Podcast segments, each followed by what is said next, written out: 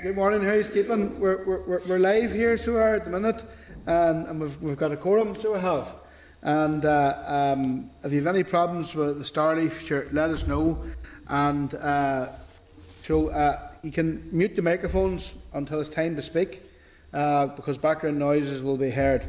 And if you have any um, questions, let me know using the WhatsApp facility here.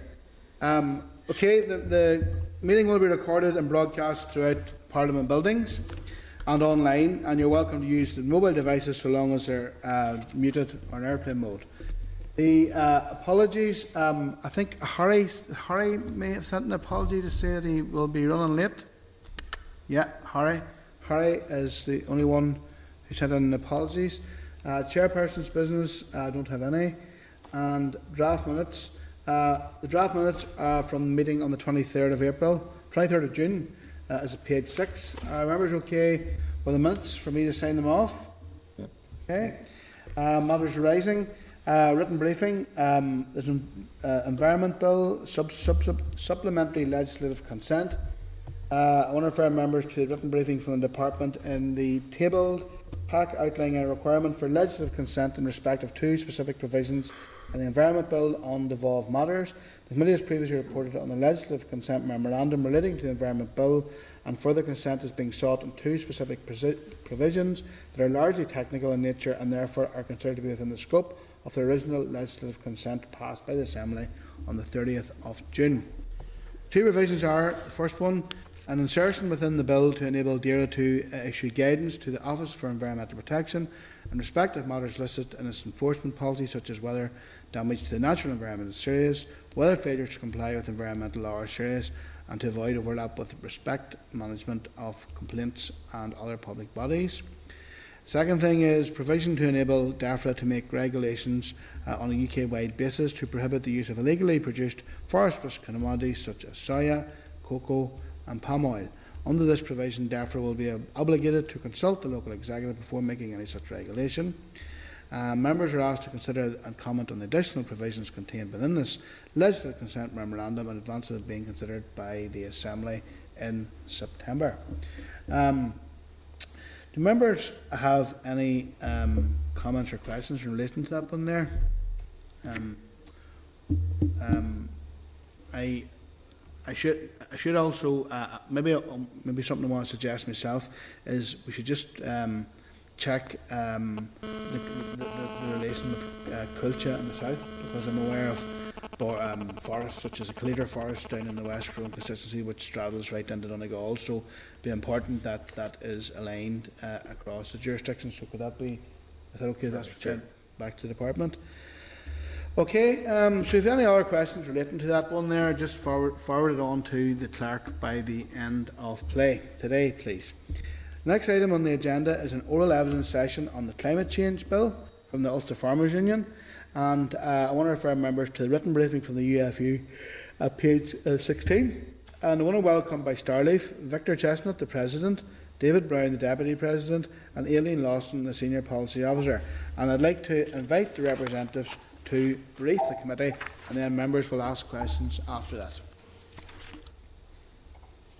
Good morning, Declan. Good morning, committee members. Uh, yeah, thanks for the opportunity uh, to come in here to give evidence today on which we feel is a very important issue for Northern Ireland's agriculture sector. Um, I'll introduce my team. Uh, to my right hand side here, uh, I have David Brown, uh, who's from that lovely place, Florence Court, that you were talking about, Patsy. Uh, and we heard that you enjoy coming up and down the, the, the Florence Court area. So um, that's where David's from. I'm from the north coast, right up near the Giant's Causeway. And Aileen, Aileen's our environmental uh, policy officer. She's joining from home because unfortunately she has to isolate because of a, a school child uh, with some positive symptoms. So uh, we're glad to be here today. Um, so I'll move on. Uh, look, about our organisation. We're 11,500 uh, family memberships in, in, in the UFU, and these are not just a list of people that agreed to put their name on a page. These are paid up members, uh, so people have skin in the game.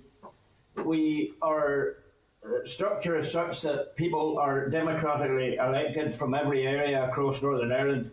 Two committees, uh, commodity quality committees and environment committees that discuss and review the UFU policy. So we have a, a, a very uh, democratic structure behind our organisation and indeed uh, behind our policies. About Northern Ireland agri-food sector, uh, and I hope you recognise the, the, the dependence in Northern Ireland on that agri-food sector. We have 113,000 jobs was the last figure that the NIFDA report gave us uh, on the jobs in the agri-food uh, industry, with 24,000 farmers, roughly about the half of those, or about 11,000, underpinning all those jobs. The, this is worth to Northern Ireland economy 5.2 billion a year. So we're not a, a, a, a, forgotten industry or a small industry in Northern Ireland. In fact, we're very important to the financial well-being of our little country, which we all love. Farming's on the front line of climate change impacts. We're particularly vulnerable to extreme weather events, and so we understand more than most that there is a need to address climate change. Therefore, the UFU supports climate change legislation and the need to tackle emissions from agriculture, but proposals must be fair and credible, backed by relevant evidence, and deliver a just transition for everyone. While Northern Ireland must reduce our impact on the climate, we should not reduce our capacity to produce high quality, affordable food produced to high environmental, animal health and welfare, welfare standards. Global demand for food is increasing, and according to the UN forecasts, the number of mouths to feed will rise to nearly 10 billion by 2050. The Climate Change Agreement, while setting ambitious climate change targets, also recognise the importance of safeguarding food security and ending hunger. And I would urge you to, to, to remember that that is part of, of, of what our responsibility as a nation is. The particular uh, vulnerabilities of food production systems to the ad adverse impact of climate change. We uh, are farming in a global environment, so we need to take a global view. Agricultural production will need to increase by an estimated 60%, according to the UN Food and Agriculture Organization, with strong future demand projected for commodities such as milk and meat. Northern Ireland's grass based livestock production systems are among the lowest greenhouse gas uh, emissions in Europe uh, per unit of production. So, and I want to repeat and force this, it makes sense to produce milk and meat here rather than other areas in the world. Food security will become increasingly important. COVID 19 clearly outlined how sensitive the food supply chain is to global shocks. The Climate Change Committee's third climate UK Climate Change Risk Assessment evidence report in 2021 outlined climate change is likely to exacerbate disruptive events that impact on global agricultural production and food supply chains including droughts, storms, pests, and diseases, with increased risks of disruptions associated with multiple production areas. In light of the increasing risks to food supply chain, and particularly around food imports, removing the ability to local, locally produced high quality food is irresponsible in the extreme. For example, Spain at the minute produces a lot of bull beef systems. If the climate change, if the temperature rises, it may become too warm in northern Spain to produce cattle. Uh, water water availability in many of these countries is coming under severe uh, severe severe pressure. Um, we don't have those issues here uh, uh in Northern Ireland. The UK is only around 60% self-sufficient on a calorific basis with regard to milk, milk meat and eggs from domestic livestock production. There continues to be demand for milk and uh, dairy meat and dairy products. Therefore, the UK and Northern Ireland must not achieve its climate change ambitions by exporting production and our greenhouse gas emissions to other countries, commonly known as carbon leakage. It makes no sense to import product from other countries where emissions are higher and standards are lower in order to meet climate change targets. Example, the Australian uh, trade deals, uh, importing product from Australia where the CO2 emissions per person is uh, 22 tonne equivalent and Northern Ireland were at 10 tonne per person equivalent. Um, for instance, JB, JBS Group, the, the, one of the largest protein producers in the world, namely uh, Brazil, um, have, have said in a statement that while they uh, target to become net zero, they also are saying that they hope to stop deforestation by 2035. An absolutely horrendous thing to say that they're going to cut trees for another 14 years. Northern Ireland farmers are efficient meat and dairy producers. It's also recognised that beef production in Western Europe is currently two and a half times more efficient in managing carbon emissions than the global average. Actually take, take, uh, take that into account. Dairy farming in Northern Ireland has reduced its carbon intensity by 34% between 1990 and 2017, and greenhouse gas emissions from beef in the UK are 52% lower than the global average. Our soils are in good shape for organic matter, i.e., carbon, because of our livestock density in, here in Northern Ireland. Unlike other areas in the world where soils are becoming depleted and, and low in carbon, increasing the use of artificial fertiliser and we hear all the stories 30 harvests left and all the rest of it. That is not so in Northern Ireland because of our organic matter produced by our livestock. I will not stand back and listen to accusations that Northern Ireland farmers are lagging behind and that we're lacking in, in ambition when it comes to climate change. Farmers here are prov- proven to be doing a good job when it comes to tackling emissions. Yes, there's a lot more to be done, and we're up for that challenge. We're proud to feed the nation, and we do an excellent job here in Northern Ireland. We can do better, we can learn different ways of doing things. There's always room for improvements. I'll reach over now for David to take you through, and then I'll bring in Aileen, and then I'll, I'll, I'll summarise before we open it for questions. Thank you. Thank you, folks, for the opportunity, as the President has said, to, uh, to come and speak to you today.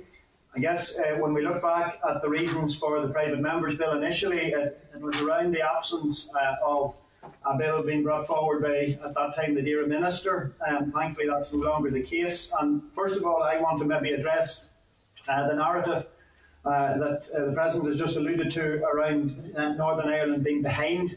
Um, I suppose the 82%, which the Climate Change uh, Committee came out with uh, by 2050, in, in, that narrative is, appears to be seen as Northern Ireland doing less than the rest of the UK. But just to make a few points in relation to uh, the UK targets, as the first nation in the world to bring in climate legislation in 2008. Uh, we have been part of greenhouse uh, gas implementation uh, programme since 2008, so that work for UFU and the industry here in Northern Ireland has been ongoing. In 2019, Theresa May's government also uh, put forward uh, the first major economy to have a net zero target in law, and the UK is the only country in the world to have developed a pathway to net zero.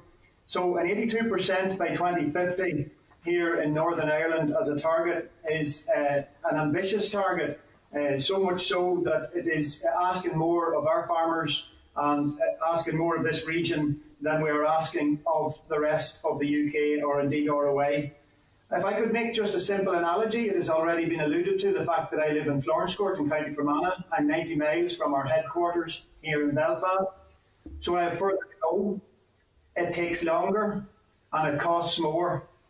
So therefore, I think we need to, I suppose, understand in this, you know, that in reality where Northern Ireland is and what is needed of our agriculture sector is a huge, huge ask. If I were to take that analogy further, I might say that the private members bill would be the equivalent of asking everybody to live in Belfast in order to save emissions and just let's rewind the countryside. But please do not think when the CCC panel came out with their sixth carbon budget back in December, talking about 46% of land in Northern Ireland being released uh, from agricultural production for 150,000 hectares of peatland of which we have quite a bit in Northern Ireland, being re-wet. In other words, uh, in order to reduce uh, carbon release from that peatland, uh, it would basically become no longer farmable. So those recommendations from the CC committee, uh, which I point out we, we did uh, come out December of last year and say that we accepted those recommendations uh, is do not fundamentally misunderstand the challenge that that will be and what it would mean for agriculture here in Northern Ireland. Just to cover off a few points, I mentioned there the Greenhouse Gas Implementation Group. Uh, that uh, developed a plan in 2011 around cutting greenhouse gas emissions. Uh, the President has already referenced that 34% uh, in the dairy sector uh, and that reduction in the intensity of emissions. And that was part of four areas around nutrient management, livestock management, renewable energy, and fuel efficiency. All of those, uh, and alongside too, of course, carbon sequestration, more of which I'm sure we'll have later. But most recently, in the business development groups, uh, we've uh, begun through those environmental groups uh, carbon audits. It's very much topical amongst our farmers. It's very much a focus for the agricultural industry. And we're also hopeful, and you may be aware uh, of the recent rollout of a, a soil health scheme, uh, which will have a carbon element in it. And we would trust that uh, that will be world leading in terms of identifying uh, both the status of our soils and what is needed going forward. Uh, UFU works along with the other uh, four UK unions, highlighting those positive actions, involvement in COP26 coming up now uh, later in the year. There's been a huge research agenda. We're blessed in Northern Ireland to have AFBI and Queen's University at our doorstep, who are to the forefront in that key research work. However, it is important to understand that the correct legislative framework is needed uh, and to allow that good work to continue. And we believe that the Private Members Bill does not offer that. Um, the Private Members Bill, we believe, should not have been used to bring this legislation forward because that mechanism uh, would not have been used uh, for other policy issues and proper scrutiny has not taken place. You'll be aware, obviously, from recent engagement with uh, Lord Deben, the comments he has made around uh, that in his evidence that it's not achievable, it's not scientifically possible, it's morally wrong and incompatible with the recommendations of his expert working group. And the CCC uh, advice highlighted that even with 50% cut in livestock numbers and a substantial increase in forestry, we could still not hit net zero by 2050. I think there needs to be an understanding that biogenic methane and all of these things, which are natural processes within food production, uh, are not something that can be easily dismissed in the manner which might be available to other sectors. Uh, even DAERA officials have pointed to the fact that, uh, with their concerns that only a 0.73% reduction would be delivered by the private members bill and that would have a massive economic impact on Northern Ireland's agriculture sector and indeed on Northern Ireland economy. Um, we, as, as an industry, have uh, commissioned, and you've heard probably this referenced in the past week or so, uh, independent uh, KPMG uh, consultants to carry out work on an impact assessment, and in due course that will be made available to the ERA committee. While greenhouse gases and, uh, and emissions from farms can be reduced, it's important to understand that they cannot be eliminated. Cutting livestock numbers and reducing agricultural production in Northern Ireland would not solve what is a global challenge of feeding a growing population. That food, as has already been mentioned, production would be exported elsewhere. The CCC recommended an 82% reduction by 2050 I've already alluded to the fact that that is not an easy option. It is a huge challenge for us as an agricultural sector. Do not believe for one moment when I was rolled out uh, on, on, radio interviews back in December that that was universally welcomed by our membership. It is a huge challenge to uh, farmers and the agricultural sector. Northern Ireland is the only region to ignore expert advice thus far when proposing a climate change target. And when you have experts such as the internationally renowned CCC clearly spelling out their concerns about the 2045 target with no credible counter arguments that we've seen or heard being put forward of how, how would that, uh, I suppose, engage or instill confidence into the farming community. And our members, as the President has said, has clearly indicated uh, they have no confidence in that recommendation and those who are supporting it. And that is the challenge that we as an organisation have ahead of us. Thanks, David. I'll bring in Aileen now for some additional points. Uh, thank, thank you, President, and good morning, um, committee, and thank you for the invite uh, to have us along. So, Victor and David have set out some of the key issues for us, but I'd like to add on some additional points. Um, there are many other aspects uh, to the bill um, that we feel there's a lack of information on, and that makes it difficult for us to provide you with detailed comments, such as the environmental targets, uh, the additional environmental targets um, on, on water quality and so forth. What do they mean? How do they link in with existing legislation? How does that work? How do the reporting requirements um, tie up with each other? Uh, we don't know anything what that what that uh, what that means. The also the carbon usage trackage scheme. Again, there's very little information within the papers presented to date that uh, would give us um, sort of confidence to re- to report and give you um, further assessment of what we think that that that could mean. Another point to make is there's a, a, the lack of accountability of the proposed climate change commissioner is very concerning, and the powers that they will have to obtain documents and information seem excessive, and we believe should be removed uh, from from this bill.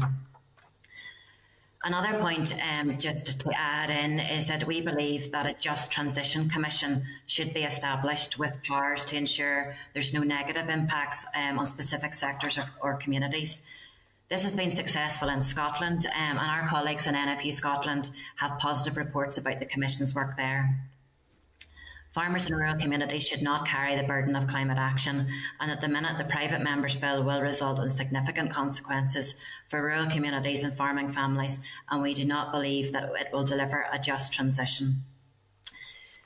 Last week, you heard from industry representatives um, uh, with uh, particular issues around methane and how that should be measured, including the use of GWP star.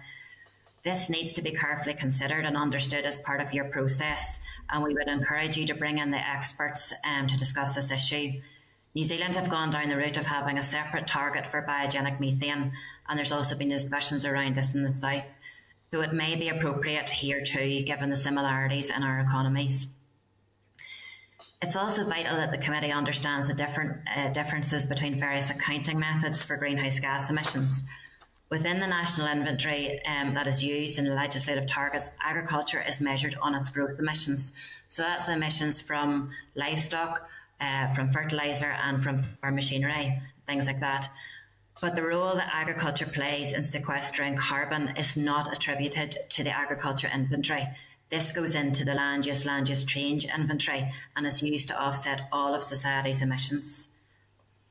But also just point out that it is possible for some farms to be at net zero, but there's lots of different ways of calculating carbon on farms and doing these calculations. So, and there's various assumptions and different uh, different methodologies can be used to do this but these are not necessarily comparable to a legislative net zero target. So you need to look at all the detail before you can link any of those things together.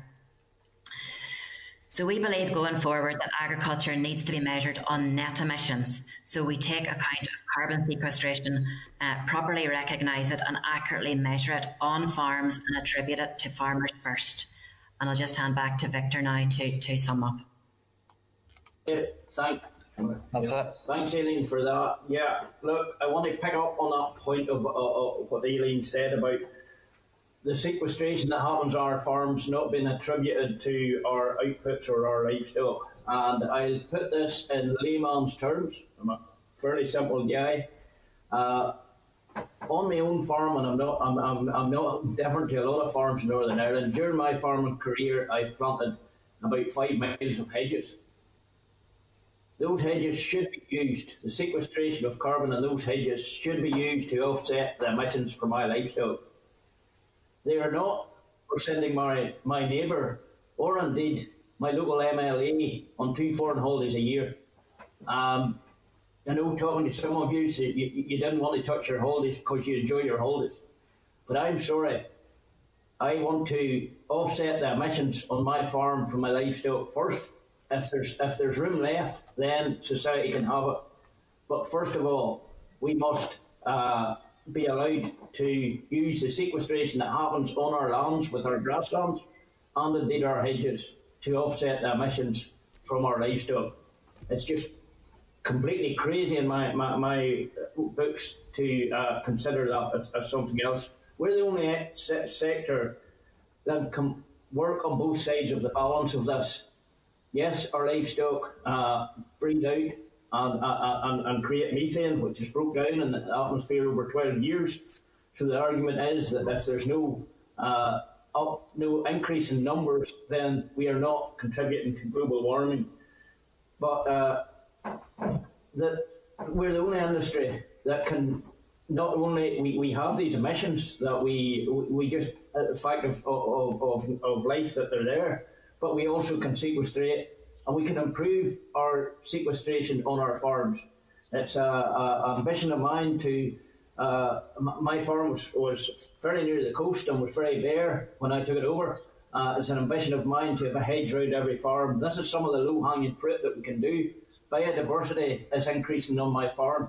If I were to reduce my stocking rate down in line with this climate change bill, biodiversity on my farm would suffer, um, undoubtedly. Northern Ireland must uh, reduce our impact on the climate, but we should not uh, reduce our capacity to feed UK co- consumers with high quality, affordable food produced to high environmental, animal health, and welfare standards. The UK and Northern Ireland must not achieve its climate change ambition, ambitions by exporting production and our greenhouse gas emissions to other countries.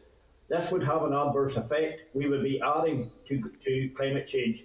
The UFU is strongly opposed to a forced reduction in output from the agricultural sector. Food security will become increasingly important in the years ahead and needs to be a key consideration. While this bill is a framework, it will set the policy direction. Otherwise, what is the point of having a target? Therefore, it cannot be looked at in isolation. Ensuring a profitable and productive agricultural sector while reducing emissions is a very challenge but is an, an essential task. Northern Ireland agriculture, if appropriately, appropriately equipped and empowered with the right tools and support, will play a key role in tackling climate change. However, this bill will not allow this to happen.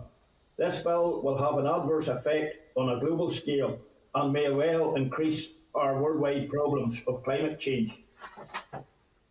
As legislators, you need to be honest if you want a 2045 as a target, then that will require radical action, such as devastating livestock cuts, but radical action not just by farmers but by all of society. No one has presented any credible evidence to date to show that this drastic approach will not be needed to deliver this target. It's time to turn away from orange and green, green issues. There's no such thing as an orange cow or a green cow take the politics out of this debate and deliver credible legislation for all of Northern Ireland that we all can have confidence and work together to deliver. This bill will have a more detrimental effect to Northern Ireland than any trade deals. Our food produced is of a high quality, high standard, and grass fed. Many areas of the world would give the right arm to have our sustainable farming systems in fact, there was an, a, an American speaker over at a, at a cereals conference, uh, and he highlighted Northern Ireland's system of farming as being the most sustainable in the world. We've heard quips that the ROI aren't taking this approach. Our counterparts, our farmers in the south, have been outside the door with a cow, you want me gone. The have are on the streets. Our farmers will not be found wanting in getting the public's attention, we will not be made scapegoats for society. Net zero 25.5 under the current accounting methods is complete nonsense. Thank you. Thank you.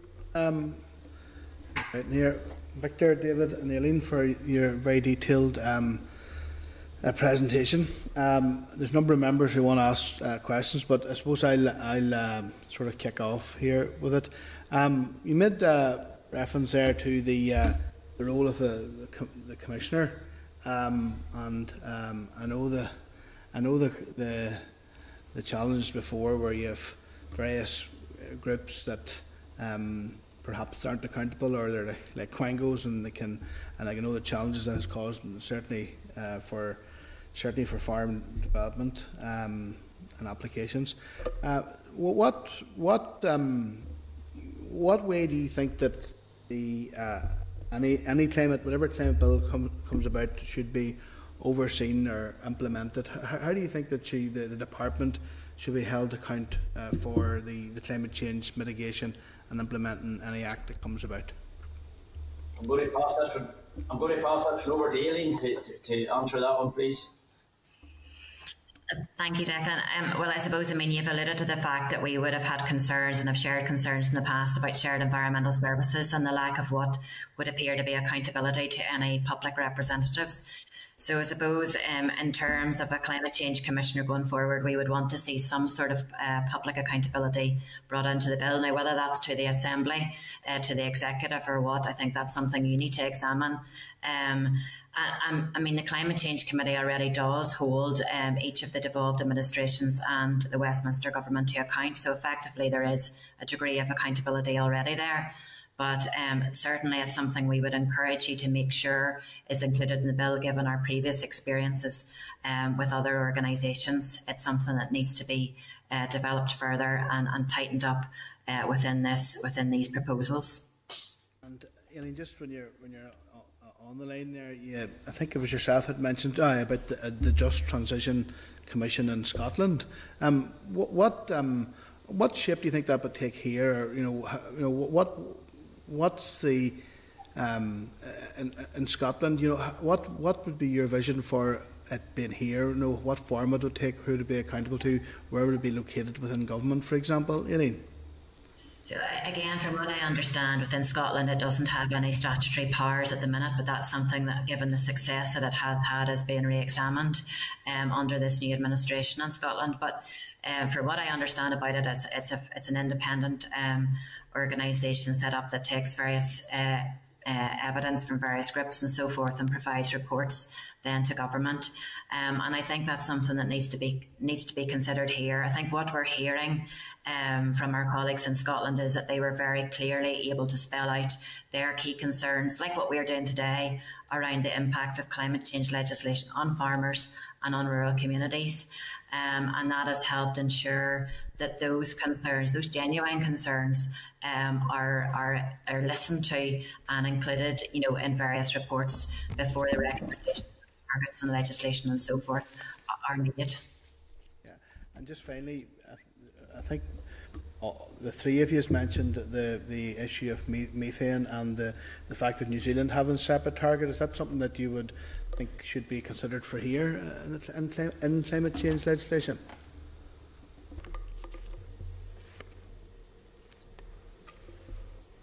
You cut off, Eileen? or David or Victor or whatever? I think it needs to be looked at, Declan. I think it's something that we don't have any strong opinions on. I think certainly we need to look at the accounting methods, the GWP star, how that links into the inventory. Um, but whether that's um, that sit, whether that sits out as a separate target, whether it's a separate target for agriculture, I think all of those things need to be looked at in the round. Um, and, and, and, it needs a lot further debate and discussion. Um, and I say what we would suggest is that you, you talk to the experts in the University of Oxford, for example, and, and you you look into this in a lot more detail. Um, but certainly, certainly, um, it needs to be considered further. And, and I think um, you know the same is happening south of the border, and certainly New Zealand have, have that in their in their legislation as well. Thank you, Eileen. I'm going to move, move around the room, Philip. Yep, thank you. Thanks, Chair. Uh, uh, Chair, I actually had three things written down: just transition, climate commissioner, and meeting. So, uh, but anyway, uh, I think it's important to, to point out, uh, as I, as I always do, declare an interest. I, am actually a co-sponsor of the bill, and, and one of the successes of this bill, in, in my view, th thus far, is that it has been able to attain uh, cross-party and cross-community support. Uh, you know, the Ulster Unionist Party, the Green Party, the Alliance Party, the SDLP, uh, and ourselves and Sinn Féin all co-sponsor the bill. So, I mean, I, I was a wee bit disappointed because I have, haven't heard it in relation to this issue about green and orange politics. I mean, I'm not sure anybody has, has brought green and orange politics into climate change, one of the most important issues that any political party or any politician or legislation face. So it is important that I, I make that point. You know, my role as a legislator and as co-sponsor is ensuring that we get the best possible bill uh, to ensure that, that people uh, and businesses and sectors in the north play their part in the most important issue facing us so that we can uh, hand on uh, a clean, healthy, a sustainable environment to our children. Uh, as I said, I had a number of issues down uh, in relation to the, some of the points have previously been covered. In terms of, I'll not go into the Just Transition and Climate Commissioner because they have been dealt with.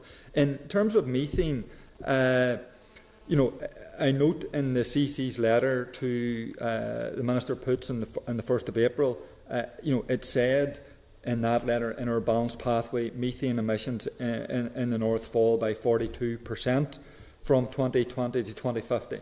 So, I mean, I, I'm just wondering what the Ulster Farmers Union's view of that target. I mean, because you, mentioned that you need a target. So, the, the CCC have, have suggested a target of, of 42% with regard to methane. So uh, I'm just interested to hear the Ulster farmers' view of that potential target. Yeah, thanks. Uh, look, we have this different way of measuring it. At the minute, we're measuring by GWP uh, 100, which is global warming potential, and uh, agriculture seen as 28, 28 on, on, on that scale. Um, GWP star uh, mentions the global warming potential taken into account the lifetime of that gas. And as I've said, that while methane is a potent gas, it breaks down in 12 years. So in effect, if we could move to that, that means that unless there's an increase uh, in livestock numbers in Northern Ireland, and I would just take this point to tackle some of the very, very uh, uninformed uh, ideas of some of your uh, uh, bill sponsors and, and, thinking that livestock numbers have increased. Livestock numbers in Northern Ireland peaked in, uh, in, in 1998 in the cattle world. I'll, I'll bring David in to give me the figures just exactly on that, David. Yeah, well, I suppose we're, we're aware of that conversation uh, around, you know, intensification and, and I suppose those emotive words. But I mean, in, in terms of uh, breeding suckler cows, and I took it from the 1990 baseline uh, off the back of the fact that that's obviously where this whole climate change discussion was 268, almost 269,000 uh, suckler cows, beef cows, breeding cows. Uh, that is at 247,000 last year. Admittedly, dairy cows have, have increased to counterbalance that.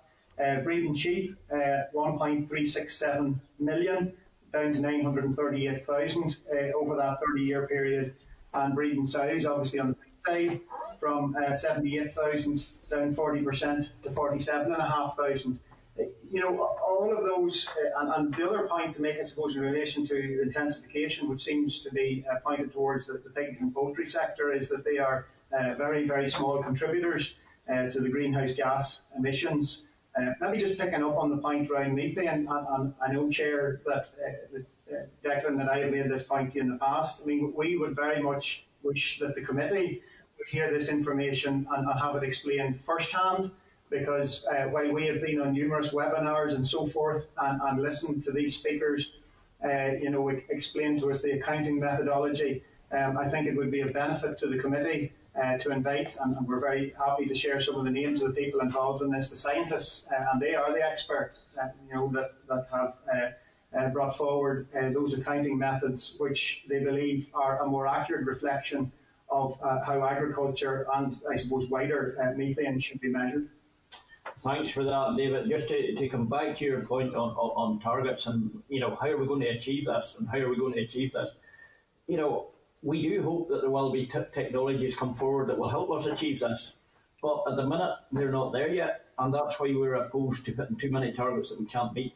But you know, there's a lot of work on seaweed. Uh, let's hope it bears fruit.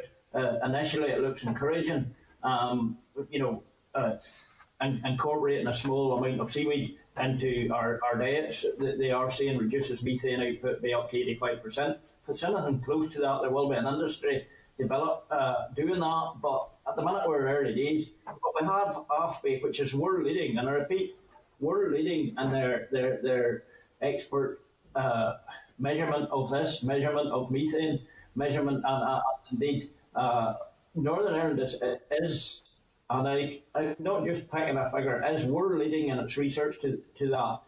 And we hope that there will be uh, measures that we can use within our livestock production that can uh, reduce this. But at the minute, to base something just in the hope factor, we feel it's very dangerous. But we do hope that there will be measures going. We are learning, uh, farmers are always learning, we are learning a bit more about our soils. And one of the things I see around the world is there's other areas bringing back livestock to help the carbon uh, uh intensity in our soils and our organic matter in the soils. And isn't it ironic here in Northern Ireland, we're looked at by the rest of the world of having that, that we're trying to reduce it? It doesn't make sense at all. We need to move slowly on this. Um, otherwise, we could get an adverse effect. Okay, thanks for that. Um, thanks, Victor. Right, I'm going to move round. John, John Blair. Chair, uh, yeah, thank you. And apologies that I uh, lost connection there for a while, so I hope I'm not repeating anything here that may already have been covered. But they, I'll, I'll fire through a couple of things quickly, and please, as I say, correct me if, if someone else has asked. Uh, first thing is the carbon sequestration and the fact that we've discussed before with, with the Farmers Union, and I thank them for the presentation today. Um, the issue of not all information being captured currently for the maximum benefit to, to farmers and if any progress has been made in that regard in their discussions with government um, is, is the basis of the question. And, and I think we should express here we'll, we'll all of us be supportive to try and achieve that go, going forward. The second question is the issue of the Climate Change Commissioner. I mean, many of us accept that the current position, despite an outstanding commitment to an independent environmental protection agency, um, is that there, there's a situation of the the government department policing the government department uh, uh, and rules and regulations being implemented, and, and, many of us find that an unsatisfactory position. So, um, is the farmers' union able to, to present an alternative to, to that climate change commissioner in ensuring that that um, regulatory control will be implemented impartially?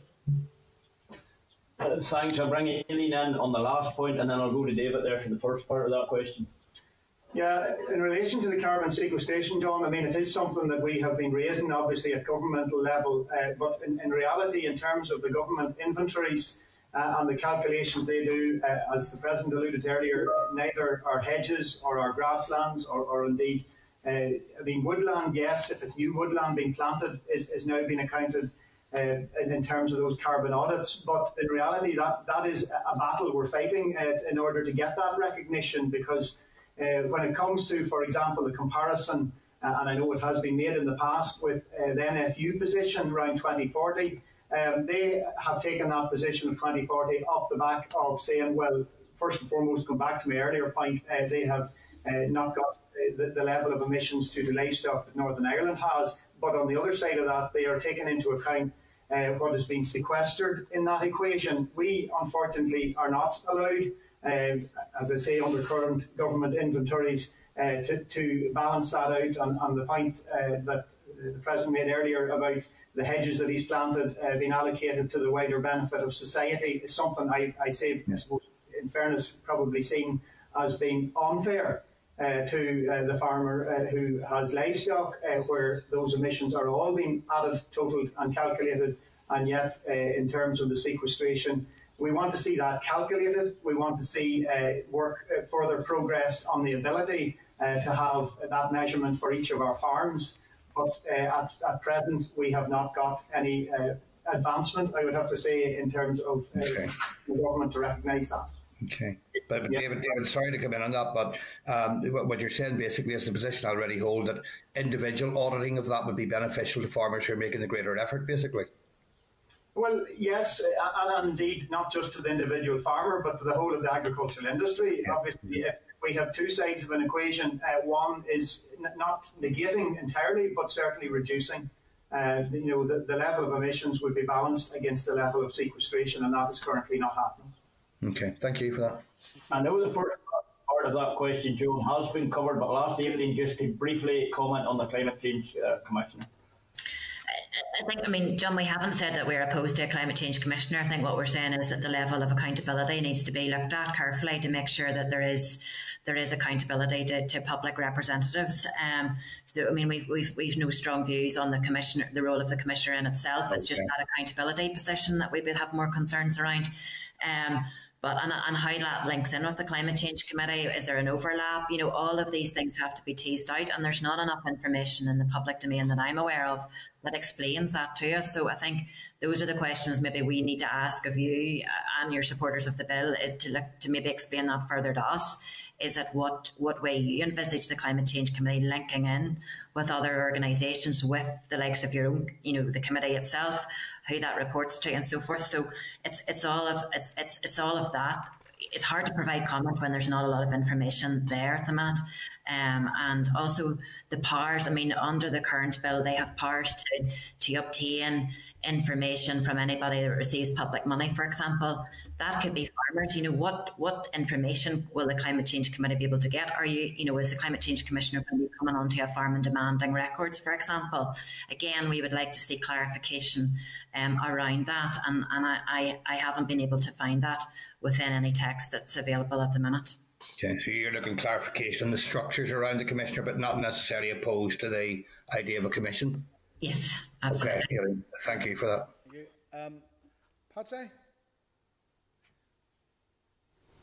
Just on there now. Um, we got you. good, good to see everybody. Um, and thank you for coming along and, and giving us your valuable uh, time and help there. Um, now, just one of the things, leading on from what Aileen, we're exploring this issue of the commissioner. Um, do you see that in terms of the accountability chain that that there should be the, to the climate change committee um, by way of reporting mechanism, or you've given it a bit of thought? It's only just now that you've stimulated that type of conversation. I don't think we have given it a lot of thought, Patsy, simply because there's not a lot of information within the, you know, so when okay. this is an organisation, well, it's, it's probably raised more questions than it has given us answers. So I think we would ask you all, you know, as part of your scrutiny process to maybe delve into that a lot more. Uh, yes. With a lot of concerns about the powers that the bill currently would give to a climate change commissioner, um, yes. about the ability to, to, to, to seize information and obtain information and things like that. So I think we would encourage you maybe to, to go back and look at that and, and see whether that's suitable. But we are we are raising our concerns. I think would be what what I would okay. like to highlight. Okay, and that's grand. Just working through a number of issues here.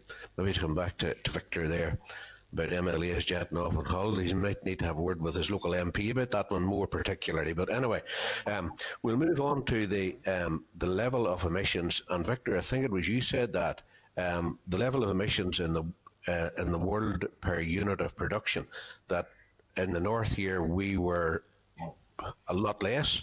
Now, can you advise me just what that's based on, or where back to the facts and the science and the, the calculations of where that conclusion came from, because I think that'll be very helpful to the committee. Yeah, the, the figure is uh, really a figure for Western Europe, uh, uh, Patsy, so it's not maybe just Northern Ireland. In, in effect, this Western Europe figure is produces per kilo of beef is 52% of beef produced in the rest of the world. That, that, that's the figure that, that, that's used. There's no us to come up with that figure. David, do you want to come in there? Yeah, I mean, in, in terms of emissions, and I suppose the comparison, Patsy, was also made with, with Brazil, uh, where it's four and a half times the emissions of what is produced in, in the UK or, or indeed in Ireland. Um, but that figure uh, is, is an internationally recognised figure that in Western Europe uh, we are two and a half times less than the global average. So, so those are, are you know, not UFU figures, if you understand. I suppose just. All right, no, I get that. I was just wondering where the science, where those figures were coming from. But it's not making a case specifically for Northern Ireland. And there are other countries within the EU who are probably at stages of advancement around climate change measures too. So um, the similar argument would be made by similar representative agriculture and farming groups right across the, the, the whole of the EU, I presume, then. No, no, that's grand. Um, Sorry, Patsy, if, if I could just take a moment maybe to, to proceed to come on from that. I mean, like in reality, and, and, I said this at the start, in terms of the position that, that the UK has taken and, and providing that pathway, it is the only country in the world at this stage that has done that. And, and I know there's a bit of a uh, a narrative again around you know comparing the north here with uh, with our, our, friends in the Republic of Ireland. But in reality, you know they have not as yet, and I think this needs to understood. They have not as yet uh, got to the point where they have those detailed uh, calculations or, or, investigations, or indeed. Uh, I mean, the, the, I suppose the message coming out from Teagasc about the pathway that they're talking about is indicating a, a very modest reduction, uh, around 15% has been talked about in the agricultural sector, and that they would allow then other sectors uh, to carry the weight of that target. So, so we're in a different yes. place in terms of that comparison. Yes, um, th- that's grand. Um, now, then around the uh, sequestration measures and carbon, carbon audits and stuff like that, um, what do you feel those would be a hindrance or a problem, or um, how, how do you see that as being, if you like, rolled out? Yeah, on, on a farm basis, Pat, Pat said, on a farm basis, you know, I've had carbon audit done. But what grates me is the sequestration of my grasslands or the sequestration of my hedges aren't counted. The few areas of trees I've planted around the farm are counted, but my hedges are counted. And I can't get my head around that.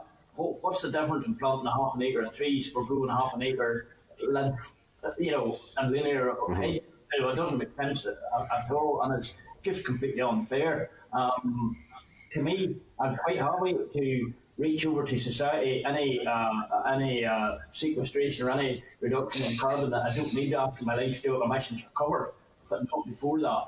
So, you know, I just think there's a, fundamental problem here in, in, in, in, in accounting on, on, on carbon. Uh, you know, I was almost no way to do the carbon audit until they sorted that problem out. Because I said, right, what's the point of counting one side of the balance and not count other like counting everything that's controlled within the farm gate?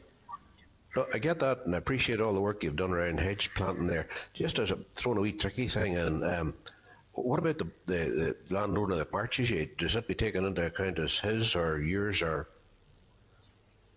Oh, oh you mean the, the, the March hedge? Yes. Uh huh. 50 50. 50 50. Okay. No, that's grand. Um, now, um, to get back to the other issue then, do you see um, New Zealand as being a helpful or a useful um, project that should be lifted or could be lifted for the, us in the north here? The, the, the, the way of the measurement levels and the sort of, if you like, the, the exception or um, added if you like, um, estimation that has been given to agricultural produce and agri-food sector in terms of the measurements there. Uh, do you feel that that's a route that, that is preferable or useful or? Yeah, well, look, you know, carbon is one thing in a whole series of challenges we, we face. It's biodiversity, it's, you know, the environment in a, a lot bigger way. And I just looked at an article there that was sent through from The Guardian there on the, on the 29th of June of 2021 uh, eat this to save the world. And, and, you know the top the top the top thing on that on that sustainable foods it says from wheat to venison, but the top thing grass fed beef and lamb are right at the top of that equation. And you know grass fed fed beef and lamb is basically uh, yeah, including milk, is basically what Northern Ireland farm farm is based on, farming is based on. Um, yes. on on the New Zealand system where they where they treat methane separately, yeah, probably we would look at that. I want to bring Aileen in just to, to, to see your views on that. But yeah, I think it probably would be an advantage. I do think that we need to listen to the Oxford University professors and, and, and examine this GWP star instead of the GWP. Mm-hmm. Uh. I think, I mean, it is something, I mean, New Zealand would have a similar structure to yourselves here and indeed in the south of Ireland, so it is something that needs to be considered. But what I would say is, regardless of how you have the targets, it's still very hard. It's still going to be very hard. And we're hearing real concerns from farmers in New Zealand as well about their struggles in meeting their climate change targets. We're hearing about livestock reductions. We're seeing over there land being um, bought up for forestry, rural communities and rural people displaced um, as, jobs and farms disappear. So whatever way the targets are set, let's be honest, they are going to be very difficult. Um, you know, regardless uh, for farmers to achieve. And that's why it's so important to get them right and to spend time making sure that those targets are uh, are correct and, and fair uh, for farmers and rural communities um, in, in, Northern Ireland. Just on that point, Aileen, um, I take it that in regard to New Zealand, it's not a new factor for big intensive farming units to be set up and, if you like, the small person being displaced. I mean, uh, Patsy, I can't comment on the detail of what's happening in New Zealand, but certainly that's something we would have concerns of here. Um, and I mean, again, uh, I mean, you have to consider the perverse outcomes of of you know aspirations to hit climate targets and so forth. But also, I mean, I'll also give you an example closer to home. We're hearing because every organisation now wants to be seen to be doing something on climate change. So we're hearing of corporates in London buying land in Wales to put into trees. Um, again, displacing farms. Uh, farmers have rented that land for years, being put off the land, and then that's having an impact. Our colleagues in NFU Wales are looking into a paper, putting together a paper on this because what they're saying is farmers in those areas tend to be the Welsh speakers, um, have you know linked more linked closely to the traditional Welsh culture, and that's being lost, and they're starting to see that already. So, um, you know, we need to think carefully about all the implications um, that, that climate change uh, legislation can have, and that's why it's important to take the time to look at expert advice that is relative mm. to this region um, and, and, think carefully before you set targets that could cause um, very, very damaging consequences for, for the for the rural community. Yeah. Okay. Thanks very much, Aileen. Can I just come in there, Patsy, on, on you're exactly right. The, the herd sizes are getting bigger, and that is uh, because they have so much housing at home as well in winter. You know, some of the some of the areas where they would winter their cows on or wintered outside, and there's quite a lot of soil damage been done. And water quality is one of the big issues that's facing farmers in New Zealand. But look, the family farm structure in Northern Ireland, I think, has a lot to offer. Um, we are minute in, in, in, in, terms of the rest of the world. When you go to Australia, program at 30,000, 50,000 beef lots. You just simply do not get that in the UK.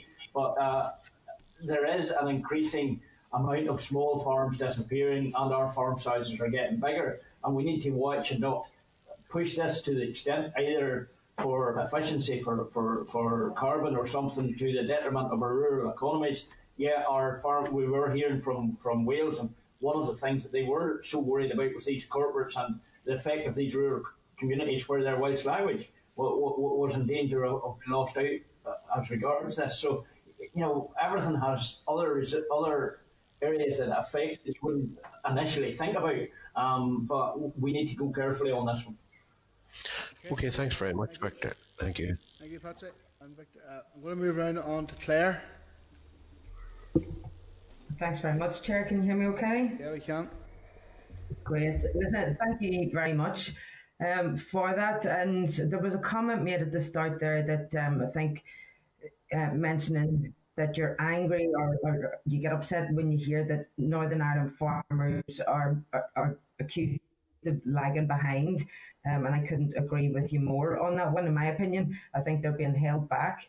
And I think that example that you give about, you know, carbon sequestration isn't even being accounted for in terms of what's being um, sequestered from planting hedges and stuff. You know, we just don't have that body of evidence and that research, and I think that's a, a yeah a fundamental flaw uh, as a starting point.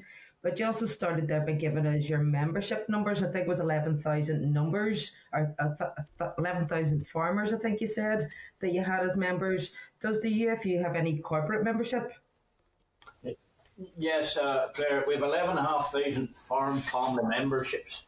And that, uh, you know, my own farm's typical. of that. I farm with a farm business. My wife works in the farm business, and my son has a farm business as well. We have one UFU membership. We did a survey in some of our groups, and it was, was 2.6 members per membership. So we have 11,500 farm and family members. Yeah, because of the structure of Northern Ireland farming closing and our number of farmers are going down every year, and we are a membership organisation, we get our funds from our members and that's why I said at the start we were committed. Um, some of these organisations, when I've asked them, you know, oh, do you want to become a member? Just say, you know, give us your name, and that's all we need. You know, to me, that doesn't deliver very much commitment to to to a cause um, if there's no cost. But uh, what I'm what, what, I'm saying is, yeah, because of, of, of our farm of the pool that we're taking our memberships out of decreasing all the time, we had to look at other ways of trying to get membership. So we have corporate members, but having these corporate memberships, they were very clearly told this doesn't preclude the UFU lobbying against any practices they do.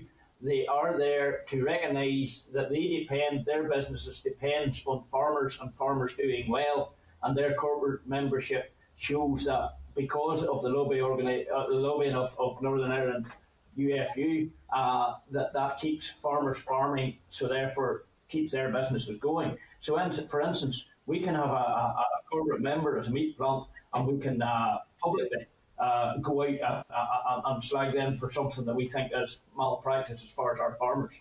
And they're very clearly told that when they, when they join up as corporate members. That's great, thank you. Uh, and listen, it's been covered as well, but you know the concerns that you raise about the powers of the, the climate commissioner. I just want to point out for the record as well that, uh, you know, in terms of accountability, it's the Northern Ireland Assembly that would be appointing the Commissioner. Um, so I think that accountability level is definitely there. And the powers given in the bill to the Climate Commissioner is based on exactly the same as other existing Northern Ireland Commissioners. And of course, then within this bill, the Commissioner has absolutely no enforcement powers at all. And there was also mention then about um, concerns about Northern Ireland moving beyond the recommendations of the, the CCC when no one else in the UK are. And again, just want to point out for the record that other GB regions have moved beyond what the CCC did recommend as their targets as well, and are setting their own net zero targets in primary legislation. Um, but also under the CCC's balanced pathway, scenario given, um, methane emissions in Northern Ireland would fall by 42% from 2020, so it's last year, to 2050. Um, and that's even lower than the New Zealand split target for methane, which is 24 to 47% by 2050. Um, and that's proven quite disastrous for New Zealand's biodiversity and also for their non dairy farmers. Um, like the CCC do not support the idea of a split target. Would you? Yeah, I'm going to go over to Aileen to, to uh, answer the, the, middle part of that question at least. Anyway, then we'll come on. Yeah. I think firstly pick up Claire that you said that other regions have not uh, followed climate change advice in terms of their targets, but they have followed a climate change commission path pathway, is my understanding. So their their targets that they've selected are the maybe more extreme or different routes in the pathway. They're still part of the climate change overall advice. Um, in terms of a split target for methane, what I, I, think what we've clearly said is we need to look into this further. Um, we haven't taken a, a, firm policy position within our organisation. Um, our position was that we need to initially follow the Climate Change Committee advice um, in determining targets for Northern Ireland. If you're choosing to go down that uh, a different route, then we need to look at uh, uh, uh, and not following that advice in the setting of the private members bill target, then we need to look at methane separately. And as an organisation, we need to sit down and go through that carefully. But what we're saying is we suggest that you bring in the experts uh, and have that discussion. We listen into that. Uh, we'll take all that information together and we'll come back to you, I think, with a position on it. But at the minute, it certainly needs to be considered as an option, um, which is an alternative uh, uh, to what's sitting in the private members bill at the minute. Okay, so at the minute you have no position on split targets then? I think what we're saying is we're still open to looking at that. We have no firm view um, on it, but it needs to be considered if we're continuing to go down the line of a private members bill target of 2045. Okay. And if we were looking at something else, you would be in favour? Sorry, I'm getting a bit confused. If we're looking at sticking with the 82% by 2050, I think we're happy enough to stick to it as it as it stands without split targets? Without a separate target. Okay, listen. Are you aware of the Farm Zero C project in the Republic of Ireland? It's a project that intends for 5,000 dairy farms to have zero carbon emissions within the next five years. And it's just received a 2 million euro prize for scientific innovation. And I'm just wondering, have you had any um, any communications or targets? Or are you aware of the work that's going on there? I, I maybe come in there not entirely aware of it because it's fairly recent, Claire. But what I can say is we have a similar project in Northern Ireland called Arc Zero, uh, which is much further on than what it is in the south of Ireland, but it has a, it's only it's only involving a small number of farms. The other um, the other thing. Um, that I would say is the soil uh, scheme that the minister is bringing forward with the carbon element will take us far further ahead than anything they're doing in the south of Ireland in terms of the baseline measurements that we will have on carbon on farms. And in fact, what I'm hearing is that there is nothing else like it anywhere else in the world. So we have the potential to be a world leader uh, in this region in terms of our measurement and our baseline data um, on farms in Northern Ireland.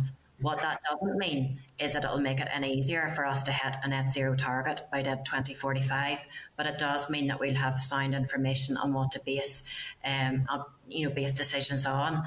But um, certainly, even with that, even with all the known um, science and technologies and mitigation measures that are on the ground, it will still be almost impossible. Well, it, will be impossible to hit net zero by 2045 without drastic livestock cuts in Northern Ireland. So we can do all these positive things, but we need the right legislative framework, we need the right time and the right space to allow us to get there and to start us on a journey. At the minute, the way things are, are looking, um, there's almost no point in doing that work because we just cannot deliver what you're what you're wanting us to do uh, within the time space, space that has been given.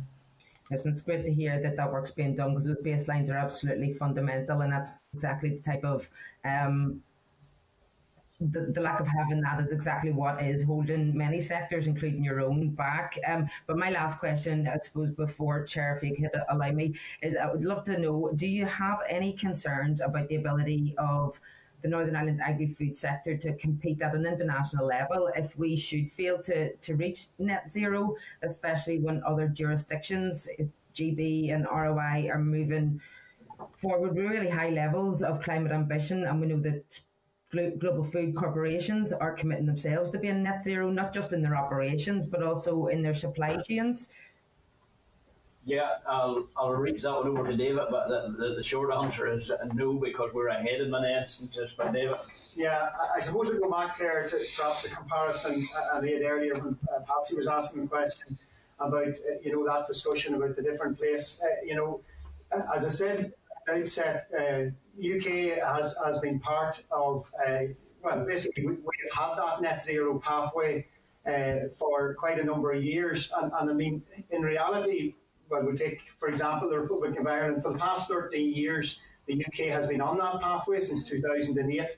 Uh, and in reality, it has not been an issue or a disadvantage uh, to ROI in the past 13 years. And I think the difficulty we have is that the comparison that perhaps has been made is the aspirational wishes. Uh, and, and, I mean, at the end of the day, I fully appreciate, uh, you know, campaigns um, are, are, well and good, and, and, obviously, you know, a lot of countries, not just uh, in the south of Ireland, but a lot of countries are saying about what they want to do and what they would like to do, but they have not been costed out or they have not identified a pathway uh, to, li- to delivering those objectives, uh, which the UK has done. So I have no fear whatsoever because in reality, where Northern Ireland uh, is being asked to go by the CCC panel is, is, is much ahead of what has been asked of agriculture in ROI at present. Can I just come in on the corporate point? Um, there are lots of corporates making lots of, um, you know, uh, proposals to hit net zero and so forth. Look at the small print. Um, that is not comparable to overall legislative target. They're looking at maybe things within their own, um, their very small, narrow agenda within their own businesses and so forth. So you need to look at the, the detail of what those are doing. Are they offsetting emissions in countries overseas? Are they buying up farmland and displacing farmers in Wales, as I, I spoke about um, earlier? So it's not just as simple and it's not comparable to a legislative target either. So you need to look at all the detail underneath those corporate actions as well. Yeah, we have heard of corporates buying up land for uh, forestation in India. Well, now to me that, that you know, if that's how you achieve it, that, that to me that's crazy. Okay. Uh, I'm taking over the chair just uh, for a few brief moments. So, Rosemary, you're next. Thank you, and thank you, Aileen, Victor, and David, for your presentation um, this morning there. I want to just uh, query something. I think perhaps maybe Aileen, you're, best placed to answer this. It's in relation to comments. I think there's a little bit of confusion out there. We had comments from the National uh, NFU in relation to perhaps climate uh, carbon zero can be reached by 2040. Can you, and you know, we're talking about obviously in this in the bill we speak of, we're talking about carbon zero by 2045. Um, uh, CCCs talking about 2050 with 82% carbon zero here in Northern Ireland. So I'm wondering if you could give me a wee bit of an explanation about the 2040 uh, date and timeline with that then if you spoke about. Okay, th- thanks, Rosemary. I mean, the NFU have set themselves an aspirational target for their farms um, for a net zero. So it's aspirational. It's not a legislative requirement. It's not a. It's not any sort of a requirement but it's based on measuring net emissions on farms. So it's back to this difference between gross emissions and net emissions. So in the national inventory, agriculture is measured on and its gross emissions, and, and that's you know where the, the legislative targets come in. The NFU are looking at measuring emissions produced and then offsetting that against the car the carbon on on uh, in your hedges and your grasses and so on that Victor has talked about, and also renewable energy. That's not how the national inventory and legislative targets work. So you can't compare the two things; they're completely different. The other thing I would say is that um, the NFU are very aware of our situation here in Northern Ireland and are very support, supportive of our position and are concerned um, about uh, about the direction of travel here, particularly in relation to livestock numbers. So, a key point that all of the UK farming unions have in common is that we all um, are very much uh, of opinion that you should not reduce the ability to feed UK consumers um, from high quality, locally produced food. So, that we do not support livestock cuts um, uh, to, to meet climate change targets to the extent that we're, we're talking about. Uh, one thing I would say is that we, we do share in common with the NFU because their their objectives and how they would deliver their aspirations are um, a three pronged approach. So, what they want to do is improve productivity. Uh, increase carbon sequestration on farms and also um, you know bring in renewable uh, renewable electricity production and bioeconomy measures and so forth those are identical to what UFU um, have been supporting through the Greenhouse Gas Implementation Partnership. We have been on that journey, um, and in fact, what I would say is where we are going to. Um, the, the soil health scheme and so forth that we're proposing are, and the minister's uh, developing um, will actually probably take us ahead of NFU in terms of having a baseline and having actions on farms. So um, NFU, yes, you know, uh, they have that target in place. Point to make, it's not comparable with the legislation target, uh, and also the, the, the pathway and how they're hoping to achieve that target. We are very much ready on that same page and doing similar actions. I could just very quickly add, Rosemary, I mean, just on the point that Aileen has raised around renewable energies, which is probably not well known, and I have to admit, possibly not well known even among our agricultural industry.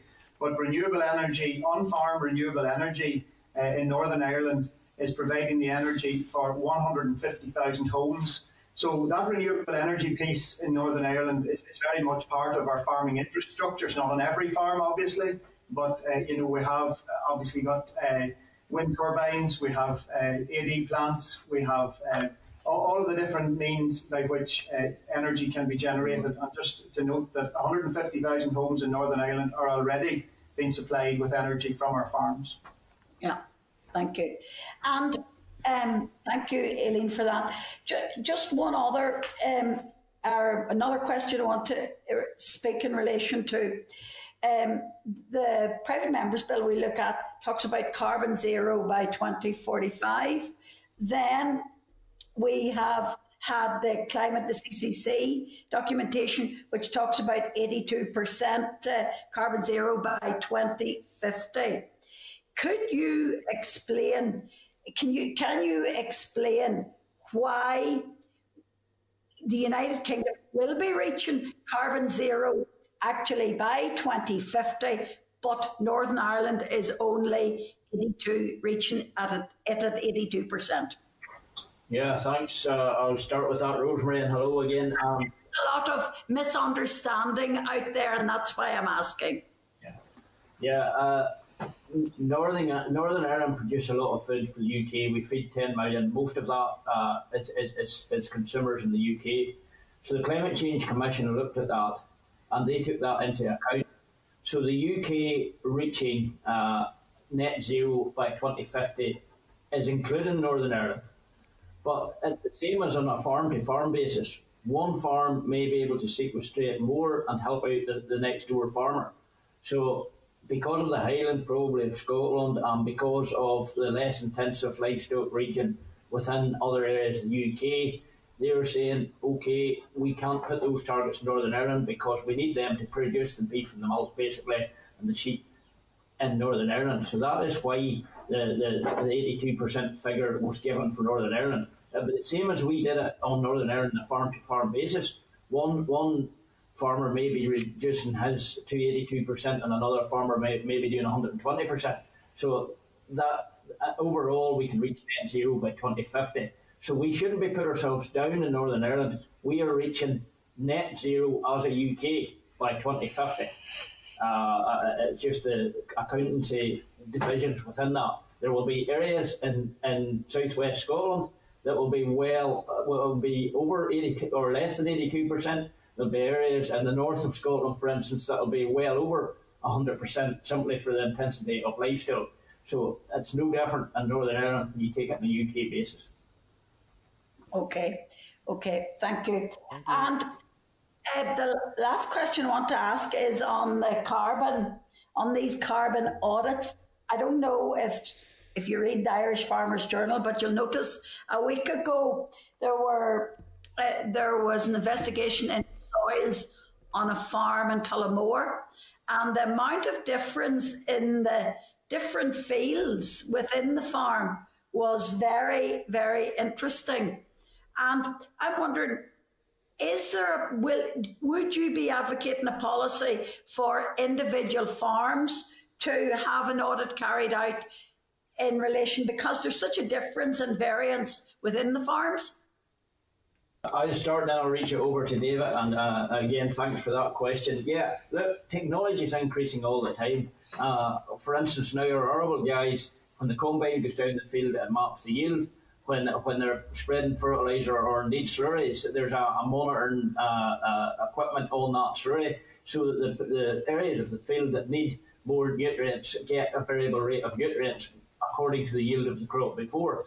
Those will come in. We're now looking at the Greenmount has purchased, for instance, a, a, a system for their slurries where they will be able to, you know, spread a field and there'll be a higher rate going on in some areas of the field that need it to other areas. That's all the new technology that's coming in, and that will increase our carbon storage on, on our lands. But one thing I was I was touching on in, in my presentation was how good our, our soils are with that carbon. And like I've read a book of sustainable farming in America, and they're bringing back livestock into those dust bowls. That's what happened. They they cleared the livestock away, and, and, and now they're suffering. Their organic matter suffering.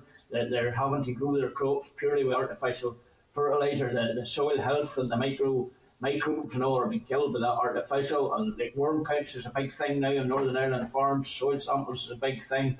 Uh, you know, and, and, we are increasing that. And, and, this project for our soils will, will include LIDAR, which, which, you know identifies areas where we may have run off. So technology is increasing. I hope you, uh, if you get nothing else out of today, you can know that Northern Ireland Agriculture is stepping up to the plate. We're heading uh, in this direction and, and, we are responsible. We're not burying our heads in the sand, not tackling these issues. David, do you want to add anything? Yeah, just specific to the carbon audits, Rosemary. Uh, in fact, I mean, I think just to make clear, uh, obviously we have uh, as well, and I'm sure it's in front of your committee, and indeed we have sent on some of the papers of the work that uh, our different sectors have done in term with the Anderson Centre, independent consultants in terms of looking at future agricultural support.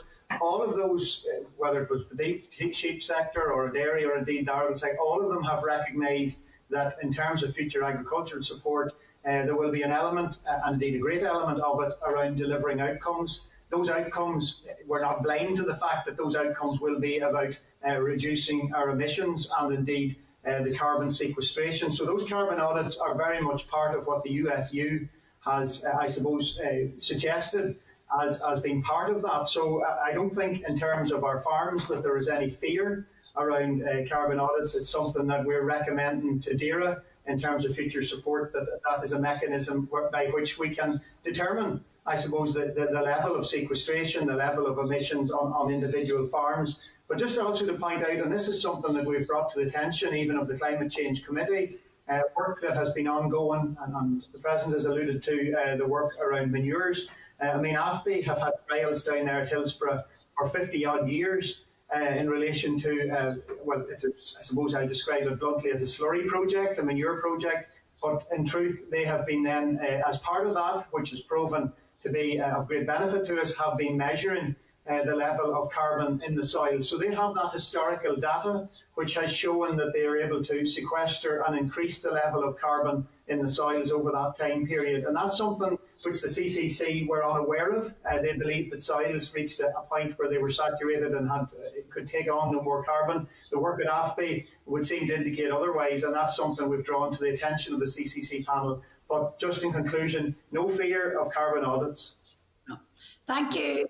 Thank, Thank you. you to add to that, like we as farmers, we're, we're, we're developing new technologies. For instance, we used to go out to the, the field to spread our spray. We used to blow it up into the air, which caused a lot of air contamination. And we're moving on a period, uh, you know, on a trajectory to do away with that completely. Um, some areas of the country will be well over 50% now spread by lower, low, low emission spreading, which means that nutrient's not been lost in the air if you smell that flying by a field, that's that's nutrients been lost. That's it's a loss to the farmers, it's a loss to everything. So we are on that trajectory by 2025 to have all farms spreading by low emission. So it just shows, give us the time scale, give us the tools, and we will get there. Okay, thank you. Thank you. Uh, William, you're next. Thank you, Mr. Vice Chair, and can I thank uh, uh, Victor, David, and Aileen for the presentation. Can I declare an interest in a farmer, partner in a farm business and also a member of the UFU.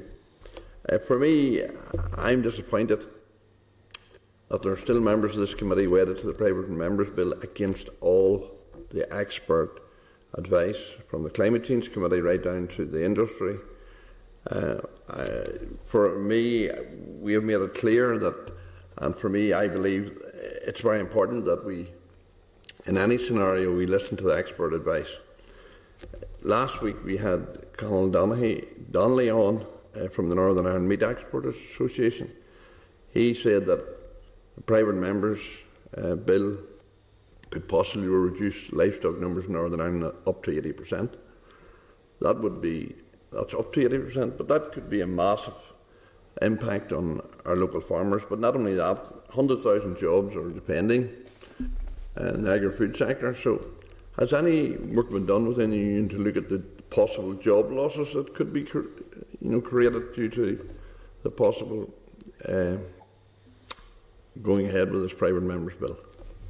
Yes, well, yes, William. Uh, uh, that we have commissioned that work with the K- KPMG, and uh, those figures, and indeed, they're even more stark than what you at. Those uh, uh, interim figures from the K- KPMG and their initial look at the thing, and I must qualify that this is just um, first looking at the, the, figures, but they reckon that to comply with the private members bill, we could be looking at, at up to 85% reduction in livestock numbers in Northern Ireland.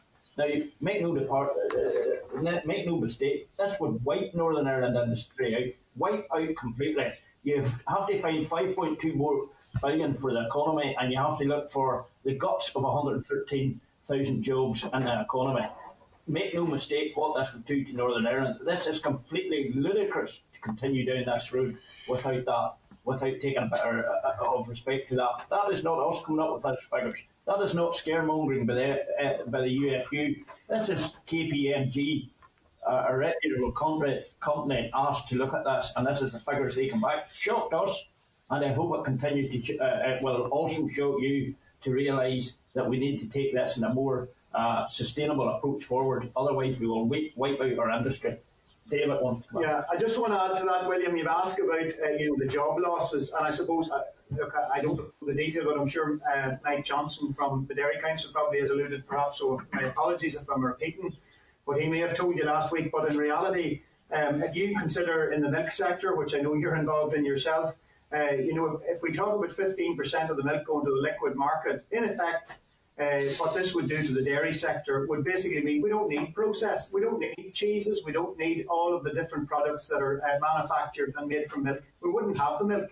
So, in terms of the job losses, um, you know, it, it's hard for us uh, to quantify. I think the processing and the industry are, are, better able, perhaps, to quantify what potential there is for job losses.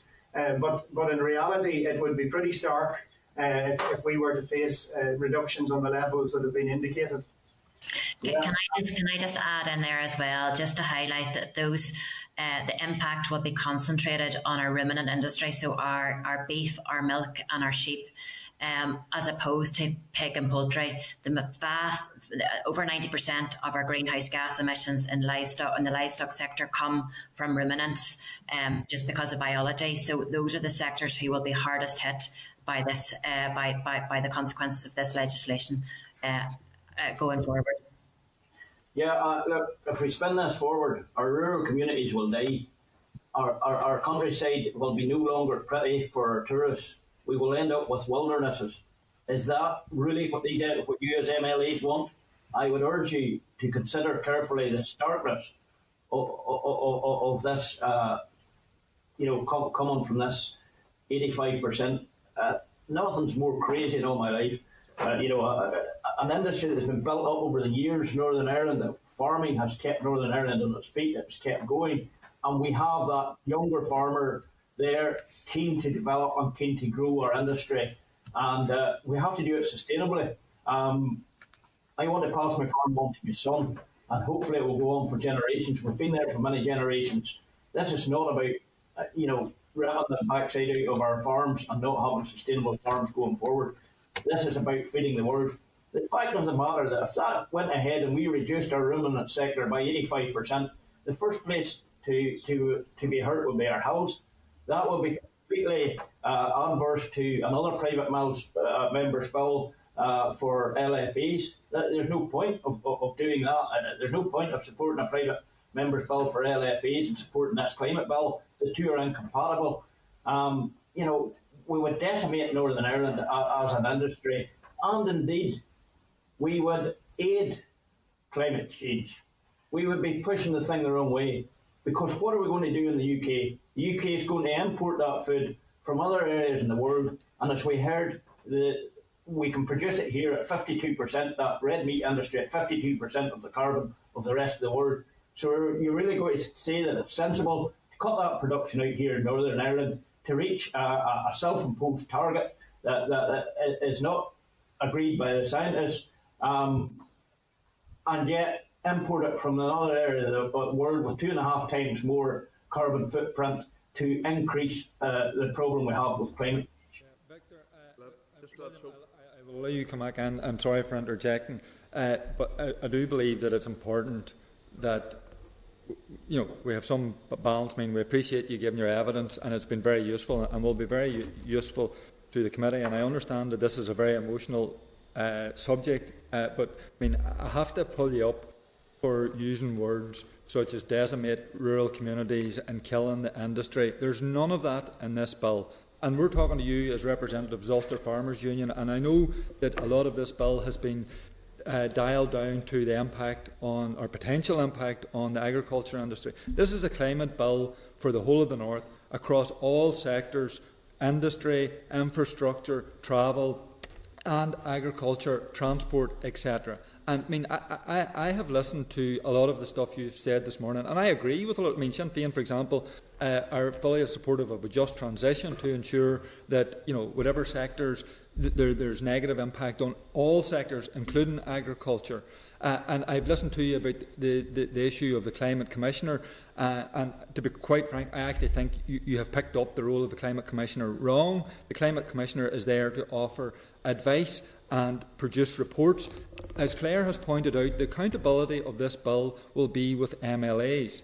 Uh, and, you know, I mean, I, I would have thought, and I, would like to ask this question, and as I say, I will allow William in again. Given all of the stuff that you have said this morning, and given all of the concerns that you have had, for, in your view, potential impacts, give, bearing in mind that there's not a single target uh, in this bill with regard to agriculture. So, I mean, I'd be looking forward to see KPMG's report uh, and, and what it's based on, because this bill doesn't contain any targets for the agriculture. And I have asked and Claire has asked, and I'm not sure we've actually got an answer. The only target actually that exists around agriculture uh, is from the CCC, where they've talked about a 42% reduction in methane. So I haven't seen the, the Minister's bill. I don't know what's contained in this, but I do know what's contained in the private member's bill is carbon uh, action plans, where five yearly reports will come to the Assembly and MLAs who will be accountable to rural communities uh, and elsewhere will get to discuss and decide uh, on advice from the Department of Agriculture what plans over the next five years and targets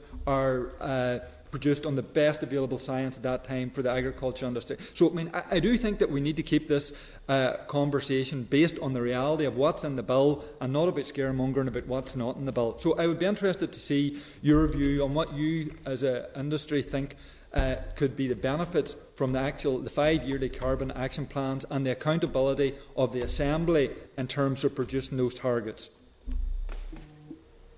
Thanks, but uh, I, I, can't let this go.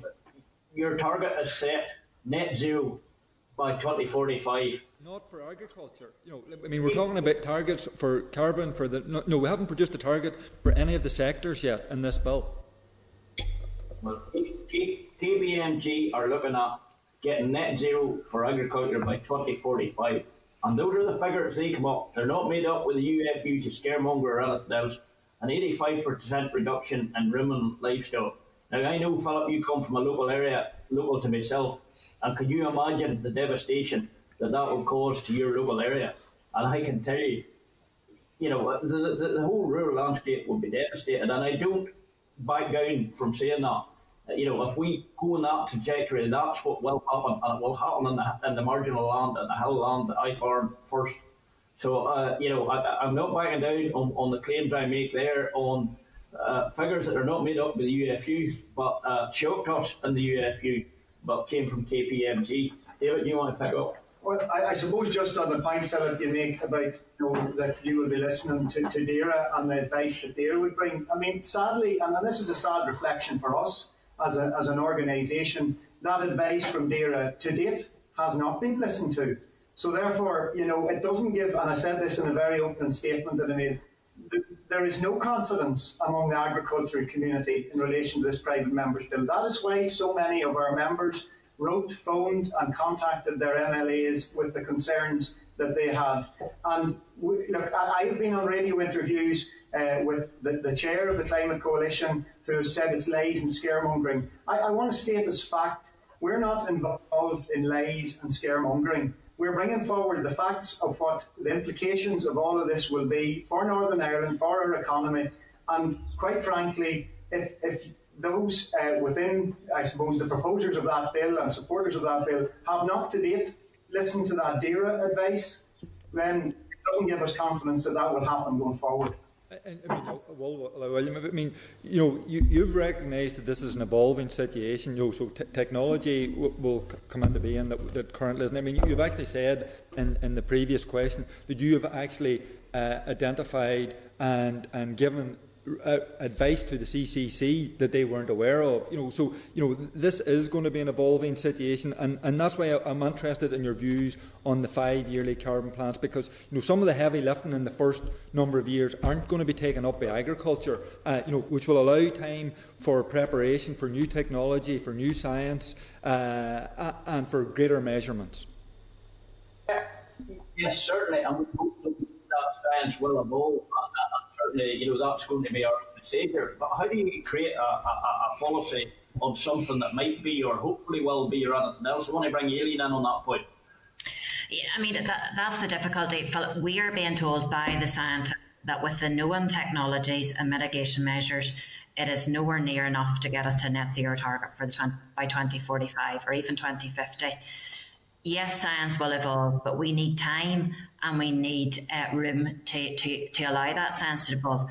With the trajectory that we would need to have to hit the 2045 target we would have to take action sooner and harder, and that will obviously have the consequences, huge consequences for agriculture community. And I just want to add to that, my job within the union is to present our members with facts, to set out both sides of the argument so that they can take a policy position based on the evidence that's in front of them. It would be a lot easier for us to just go along with what's on the private members bill. There'd be no hassle, there'd be no criticism. We wouldn't have to do all these radio interviews. But we've looked, tried to look for light at the end of the 2045 tunnel. But what I see is a train coming down the line. Um, and it's not possible, it's not fair, and it will have massive consequences. So I think for the sake of farming families, we are really urging you to listen to our, what we're telling you, to take the advice that you've been given, um, and to do the right thing uh, when it comes to this with the targets that are being looked at.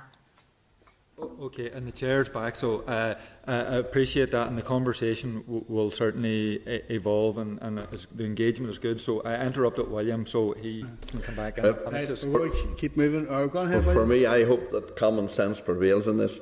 Uh, that, irrespective of what some MLAs do say, the Climate Change Committee said that under every scenario that they looked at, it was not possible for Northern Ireland to reach net zero by 2050. Under every scenario that they looked at. So, given that advice, and also given this, given the real reality that even we did go, that Northern Ireland did go for the private members bill, the difference would only be not in the UK as a whole in emissions would only be 0.73%. So we decimate our industries to achieve practically nothing. That does not make common sense. And I hope our MLAs don't bury their head in the sand and listen to expert advice. Okay, right. Thanks. Thanks for that, uh, William. Um, folks, I'm going to have to move on because we have Professor Thorne uh, and Professor Jackson uh, waiting. Um, and I want to thank you, Aileen, uh, Victor, and David, for your evidence session this morning and for uh, for your wide-ranging comments. Thanks very, very much for that. And we'll be well be seeing and hearing from you, no doubt, on this issue and on a whole range of issues in the time ahead. So thank you very much. And just before I go, could I uh, repeat our invitation for you as MLAs uh, on the ERA committee to come out to farm to see some of the good work we are doing. Uh, I think we're setting up the date up for some date in August to a farm in the direction of Jessica Pollock, and I would encourage you all to try to make an effort to get out there to see what is happening on Northern Ireland farms. Thank you. Thank you. Thank you very much. Okay, folks, take care now. Um, thank you, members. Okay, members, I'm going to just jump on. We can come back and we can do the uh, the other two items um, after, but but with Professor Thorne waiting here, um, we need to keep our, our, questions and stuff concise because we two more evidence, with two more oral evidence sessions here. So we have. Uh, okay, members. Uh, Item number 11, uh, oral evidence session from uh, Professor Peter Thorne. I want to refer to the written briefing from Professor Thorne at page 55 and welcome Professor Thorne um, uh, by, uh, by Starleaf. Uh, you're very welcome. I want to apologise in advance, we're running a bit over time this morning, so th thank you very much for your indulgence, Professor Thorne. Okay, thank you. Um, so I have um, provided written input. Uh, given that you're behind time, I won't spend long time on it. Um, just by way of background, um, I'm uh, from uh, the, I'm from England originally. Um, I work at Maynooth University as the director of the Icarus Climate Research Units um, in, in the Republic.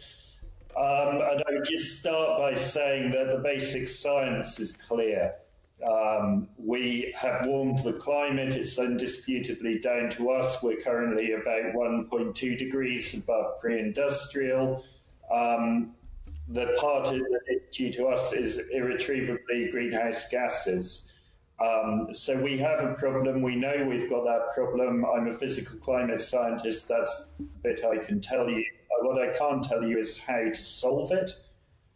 Um, I have looked at the bill um, and I have been involved uh, through the Citizens Assembly and through um, through various um, other activities in the Republic, through the Oireachtas Joint Committee, and um, latterly the Climate Change Advisory Council in this area. Um, looking at the bill as written, it's not clear to me that it covers all three pillars of what I consider necessary climate governance, um, which are the gov- climate needs to be an all of government problem. So it needs to be led from the centre. Um, it needs to then have an independent committee, which may be yourselves, who on a sustained basis are fundamentally uh, holding departments, ministers' feet proverbially to the fire. And then it needs the independent advisory which I see a lot of in the legislation. So it's really those first two aspects that I don't see strongly in the proposed legislation. I don't see how this is done at an all of government level, and I don't see how there is a role for an independent committee that can keep people to account. Um, I think the calling of climate emergency is, is relevant, but calling a climate emergency in, in and of itself is uh, is nice words. It sharpens minds, but it needs to be followed by action. Um, looking at the targets as they're given, they're appropriate, they're consistent with the UK Climate Change Committee, they're consistent with the current IPCC. The one caveat I would have is that there is a whole new suite of Intergovernmental Panel on Climate Change reports coming out over the next 18 months, and that might well change um, what happens, what that advice is. Um, the Climate Action Plan, I had a number of specific queries on it. I find it particularly laudable that the um, the biodiversity and land management aspects are in there. We must recognise that climate change is not the only crisis we are facing. We are facing fundamentally both at a global level and on the island of Ireland a biodiversity crisis in addition. Um, the legislation is very strong on mitigation. It has much less to say on adaptation. We already live in a changed world. Um, the flooding that you saw in Derry and Donegal um, back three summers ago that is indicative of the kind of change that we will have to look at. Sea levels will continue to rise, so that's key. And the just transition is key, and the, the, the, the, the farming community, but not just the farming community, need to be protected in taking this through. But we cannot escape from the fact that ultimately every greenhouse gas molecule we emit, be it from fossil fuels, from biogenic sources, is adding to the problem. Uh, we see just this week in Canada how severe that problem might be becoming. Um, and we absolutely need to take action. So I think I'll leave my opening remarks there to try and catch you up some time. Thank you. Um, okay. Thank you, uh, Professor Thorne, and um, again, uh, apologies for running a little bit, uh, run a bit over, uh, and for, thanking you for your indulgence of uh, staying with us uh, on this here. Um, okay, um, Professor, uh, I suppose. Well, maybe I'll ask you. You very, you do have a very. I've been looking at your um, resume or your, your background. You have a very strong background in environmental and climate science. Um, if you could set legislation to tackle climate uh, change here in Ireland, North and South, what, what targets would you set? So the target would have to be commensurate with the with the science. If we if we we've seen already at 1.2 degrees what the impacts of that are upon the upon the climate system upon people fundamentally we we absolutely should aspire to the Paris climate goal, and that climate goal is to keep temperatures below two degrees and aspire to keep them below one and a half degrees. To do that does require, as is noted by the special report on 1.5 degrees from IPCC, um, effectively getting to net zero by 2050 globally um, and in terms of both historical responsibility, um, but also capabilities, countries such as the UK and Ireland should be aiming to be not just net zero, but net negative. We should actually be aiming to draw down greenhouse gases, particularly carbon dioxide, um, in the longer term. But net zero by 2050 is a reasonable goal commensurate with the science and commensurate with globally ambition to keep below well below two degrees centigrade. Um, and in your briefing note, uh, Professor Thorne, you, you made reference to that there are clear codependencies with the UK wide legislation and the UK CCC, and this uh, creates a complication, a complicated line of governance. Could you just elaborate on that further, and how do you think it could be less, made less complicated? So, so it's very hard to see how it's made less complicated. I mean, in, in the Republic of Ireland, we're in a very fortunate position in that we have absolute competence. Clearly, in Northern Ireland, that's far more complicated. You are already having to observe UK wide climate change legislation, and you already are under the auspices of the UK Climate Change Committee. Um, and it would be uh, re- it would be retrograde to actually remove those obligations. So you will have whatever you do as an assembly, whatever you do as a devolved uh, arm of the UK, needs to be commensurate with the UK-wide legislation and the UK-wide um, bodies that have been set up, and that's where I see it's far more complicated for you than it would be for, for us in the Republic of Ireland, um, where there is no such codependency. And, and that, and then again, that flags up the challenge because being on the same whatever about the constitutional situation and the jurisdiction uh, situation here, we are, we are on a simple island, the same island, and the climate doesn't know any boundaries. So, you know, would you see an important importance of, uh, you know, uh, aligning or harmonising with what's going on in the south? I, I, I absolutely think that the, the, climate is one area where we where we need to for, forget our differences. As you said, climate does not uh, does not observe geopolitical boundaries. It doesn't care that there's a border on the island of Ireland. It, so we need we do need to work together. Um, at numerous levels, um, at, at, industry level, at civil society level, in terms of things as basic as research into the problem and the solutions. We should be um, tackling this on an all island basis. That's the only way that it makes sense to try to tackle this problem and the problem, linked problem of biodiversity. Perfect. Thank you, Professor. Uh, William? Thank you, Mr. Chairman, and can thank you for your presentation. In relation to the Climate Change Committee, they have made recommendations for four regions of the UK. Uh, they made recommendations for Northern Ireland to reduce emissions by 82% by 2050. In doing that, it ensured that the whole of the UK reached net zero by 2050. Uh, what's your view on that? Uh, would, you, would you agree with the Climate Change Committee? So, so, uh, so, yeah, I, I, would, I would have no reason to reason to disagree with the climate change committee in their in their in their UK wide um, basis of reaching net zero. Of course, as I said earlier, that's a great yardstick for 2045, 2050 if we want to think about a livable climate for future generations, then UK and Ireland probably need to aspire to be net, net negative in the longer term. Um, but net zero is hard enough. Um, and yes, uh, you can't, you can't, not everyone is going to pull equally. Not all sectors can act as quickly. Um, and there are, so yes, differentiated targets uh, are a reasonable basis. Thank you. Thank you. And, and uh, Professor, you, you, you also mentioned that the, in your briefing note that the proposed legislation is largely silent on adaptation and needs strengthened on the issue of uh, the just transition.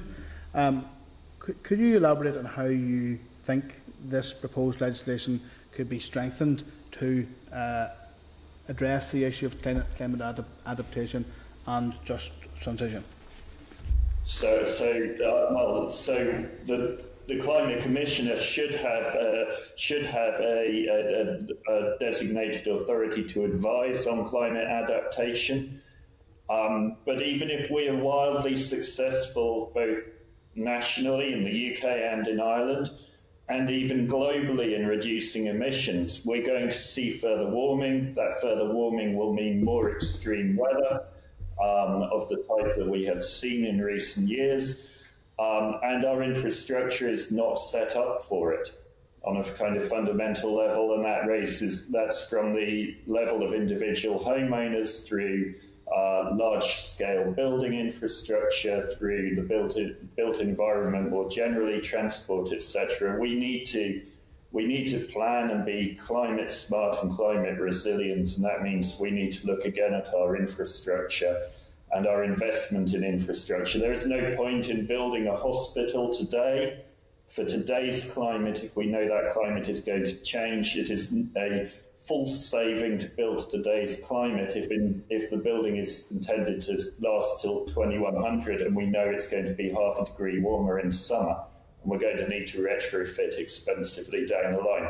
So it's about embedding climate decision making into all aspects of policy, and it's not just chasing greenhouse gas reductions. And adaptation is perennially the poor, poor, poor cousin of climate change policy. We're chasing very, very hard greenhouse gas reductions, quite rightly so, but we're not recognizing that we need to plan for both the fact that the climate has already changed, but also, more importantly, that it will continue to change. Thank you. Uh, Rosemary? Rosemary? Thank you, and thank you for your presentation. Um, just one question. In your climate action plan, you refer to does net zero carbon mean net zero carbon dioxide or net zero G- GHG emissions? And you talk about the distinction is important. Can you elaborate on that, please? So, so um, as as I think you heard uh, from from the last set of uh, witnesses, not all greenhouse gases are equal. Yeah. Um, so the the greenhouse warming potential either a GWP 100, their 100 year effective uh, radiative forcing, or GWP star, their more immediate forcing, does differ. And um, if we're just talking about net carbon being carbon dioxide and we're not bothering about methane, not bothering about N2O, not bothering about the halogenated gases, the synthetic gases, reaching net zero carbon dioxide will not lead to a net zero climate impact if we're allowing methane, N2O, CFCs, etc., to continue to increase. So it the climate system cares about the radiative imbalance. It doesn't care whether that radiative imbalance fundamentally arises from carbon dioxide molecule, a methane molecule, a nitrous oxide molecule, or, any, or anything else. If we're going to stabilize the climate system, we need to fundamentally get to a net greenhouse gas of zero. That buys us stabilization. If we want to actually start to move climate back towards what it was, we need to start removing greenhouse gases, and that's where you get into net negative. Yeah. Okay, thank you. Thank you very much. Okay, then, uh, Professor Thornton, thank you very much for attending here this afternoon. Uh, your your your uh, briefing was very helpful and um, informative, both your written and your oral contributions. So I want to thank you very much for that there and um, we will hopefully hear from you again. Thank you, Professor Thorne. Um, okay, thank you. Members, we're going to move now round now to the next item on the agenda, which is item 12, and we're going to have an oral evidence session on the climate change bill from Dr. Andrew Jackson. I want to refer to the briefing paper from Dr. Jackson, J Jackson which has been tabled. I want to welcome Dr. Jackson uh, by um, Starleaf and invite him to take up to 10 minutes to brief the committee, and then uh, members will uh, ask some questions. So you're very welcome, Dr. Jackson. Is that? Many thanks. Okay. So, in the interest of time, what I propose to do is not to deliver my full opening statement, which you have in writing, yeah. but I'll deliver part of that and I'll give an indication of the, the parts I'm not covering, and maybe I'll try to work in that material in response uh, to any questions you may have. So thank you, uh, Chair, and thank you, committee, for um, inviting me today. I'm an assistant professor of environmental law at UCD in Dublin and a practicing solicitor with qualifications in law and environmental science. I've published recently in the fields of climate law and biodiversity law, including a chapter on the history of Irish climate law that appears in a recent edited book on national climate acts. My previous roles include working for the UK Government's Department for Environment DEFRA in London, where I provided legal advice, drafted legislation and defended litigation. I've litigated cases for many years before the Irish, English and EU courts. Recently I acted for Friends of the Irish Environment in a case known as Climate Case Ireland, in which the Supreme Court of Ireland in July 2020 quashed the Irish Government's National Mitigation Plan 2017. The perspectives I offer on the climate change bill are therefore as an academic, as a former drafter of legislation and as a litigator. By way of context to the committee's scrutiny of the bill, it's important first to consider what the international scientific consensus tells us about climate change and biodiversity loss. Because, as the Intergovernmental Panel on Climate Change and its biodiversity equivalent, the Intergovernmental uh, Science Policy Platform on Biodiversity and Ecosystem Services concluded in a joint report published last month neither biodiversity loss nor climate change will be successfully resolved unless both are tackled together. In this regard, it's important to emphasise that the summaries for policymakers of IPCC and IPBES reports are explicitly agreed line by line by the governments that form part of those bodies, including the UK government. This gives these reports a special status. They represent the international scientific consensus that has been explicitly endorsed by governments, including the UK's. In the summary for policymakers of its 2019 Global Assessment Report, IPBES states goals for conserving and sustainably using nature and achieving sustainability cannot be met by current trajectories, and goals for 2030 and beyond may only be achieved through transformative changes across economic, social, political, and technological factors. Transformative change is defined by IPBES as a fundamental system wide reorganisation across technological, economic, and social factors, including paradigms, goals, and values. In other words, amongst the questions properly before the committee in its scrutiny of any climate bill such as this must be will the bill help to achieve transformative change in this sense? Because anything less will not do, according to IPBES and the UK government. In turn, in the summary for policymakers of its 2018 special report on 1.5 degrees Celsius, the IPCC stated in model pathways with no or limited overshoot of 1.5 degrees, global net anthropogenic CO2 emissions decline by about 45% from 2010 levels by 2030, reaching net zero around 2050. Modelled pathways that limit global warming to 1.5 degrees with no or limited overshoot involve deep reductions in emissions of methane and black carbon, 35% or more of both by 2050 relative to 2010. Importantly, these are global averages. Developed country parties to the Paris Agreement, such as the UK, are explicitly required to take the lead, i.e., to do more than the global average, and to adopt measures that represent the party's highest possible ambition. As things stand, according to the IPCC, the world had in 2018 a remaining forever carbon budget of 420 gigatons of CO2 for a 66% probability of limiting heating to 1.5 degrees and the remaining budget is being depleted by current emissions of about 42 gigatons of CO2 per year. In other words, as at 2018, we had just 10 years left of current global emissions before the forever carbon budget for 1.5 degrees is entirely used up. Very significantly, as well as being global averages, these IPCC figures assume the deployment post 2050 of massive scale CO2 removal or negative emissions technologies that are subject to multiple feasibility and sustainability constraints according to the IPCC.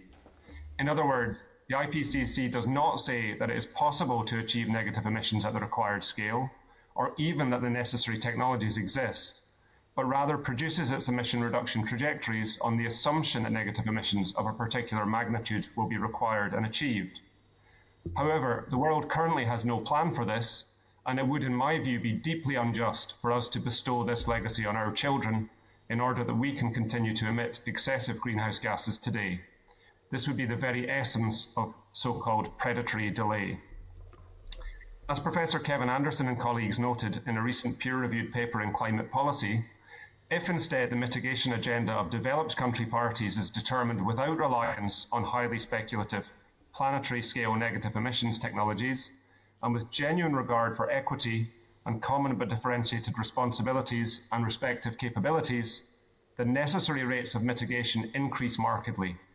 In the case of the UK, the carbon budgets underpinning mitigation policy are halved, the immediate mitigation rate is increased to over 10% per annum, and the time to deliver a fully decarbonised energy system is brought forward to 2035 to 2040. The UK's current emissions pathway therefore implies a carbon budget of at least a factor of two greater than its fair contribution to delivering on the Paris Agreement's uh, commitment. It's important to note that Professor Anderson's date of 2035 to 2040 for total decarbonisation is based on a global carbon budget that gives only a 33% chance of staying below 1.5 degrees. A better chance implies an even smaller budget, even steeper mitigation, and even earlier decarbonisation. Thus, in addition to asking whether the climate change bill will help to achieve transformative change, in my view, the committee faces a second vital question. Does the climate change bill represent Northern Ireland's highest possible ambition, ignoring highly speculative negative emissions technologies?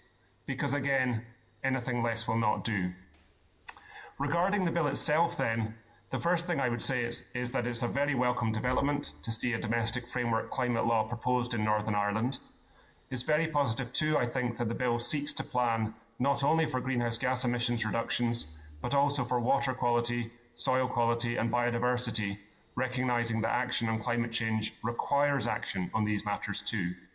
To further reflect this fact, to my mind, it would be good to see the declaration in section 1 of the bill extended to refer to the climate and biodiversity emergency. In other words, not just the climate emergency, but climate and biodiversity. Now, the remainder of my opening statement uh, in writing, which I, which I understand will be made available on your website in due course, covers some issues uh, that I saw were discussed uh, in previous sessions, including uh, the net zero target and what the appropriate target should be for, for Northern Ireland in the bill.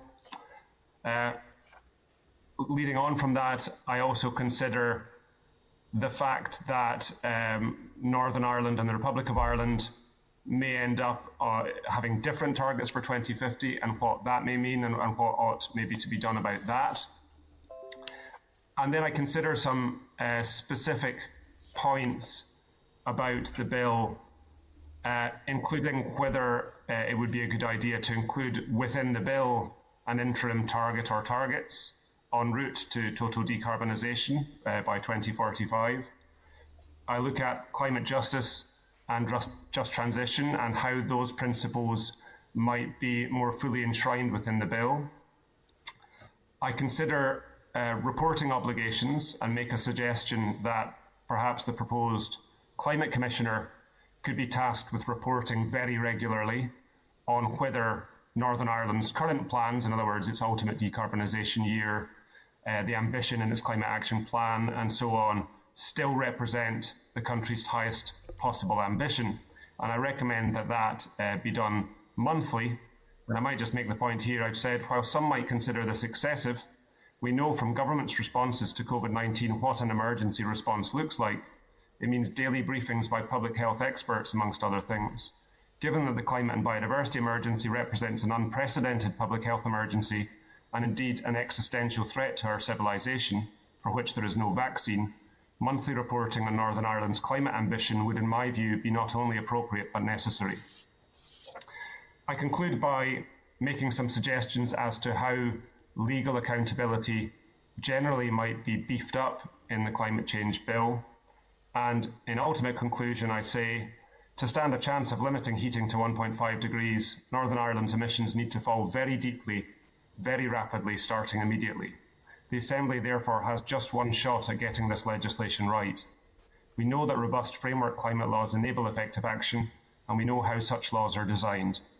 I wish the committee every success in its work. Thank you. Thank you for that. Um, um, introduction, Dr. Jackson, and uh, for your written briefing as well. Um, Philip, you want to go in there? Yep, thank you.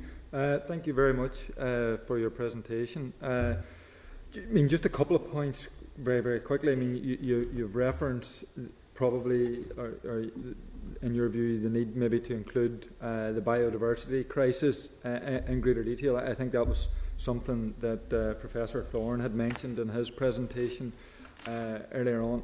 Personally, I, I, think that's welcome. I mean, your views on the just transition and, and climate justice. Uh, I mean, my party supports uh, a just transition and, and, and climate justice and a just transition uh, committee, uh, and uh, you know it was part of the discussion. I know with some of the the bill architects that, that they felt that you know it, it, this bill did contain the principles you know, uh, lifted from the Scottish Act in terms of just transition, although it doesn't mention specifically. So you, are saying that, that it needs to go further than currently exists to do justice to a just transition uh, and, and specifically mention that. Uh, and then just finally, in terms of the interim targets, uh, I mean, I know you've made some suggestions. Maybe there you could elaborate on the importance of that and what, where you would set those targets and in what year, and then maybe just again emphasise the, the, the, point about you know this you know with our previous this being an island and, and, and it is I mean you're you're suggesting that the south nearly needs to go more ambitious uh, and and head for the 2045 so that we have some kind of all Ireland cooperation rather than us go the other way. Is that, I mean I hope I'm picking you up right in those points. Th thanks, uh, thanks very much for the question.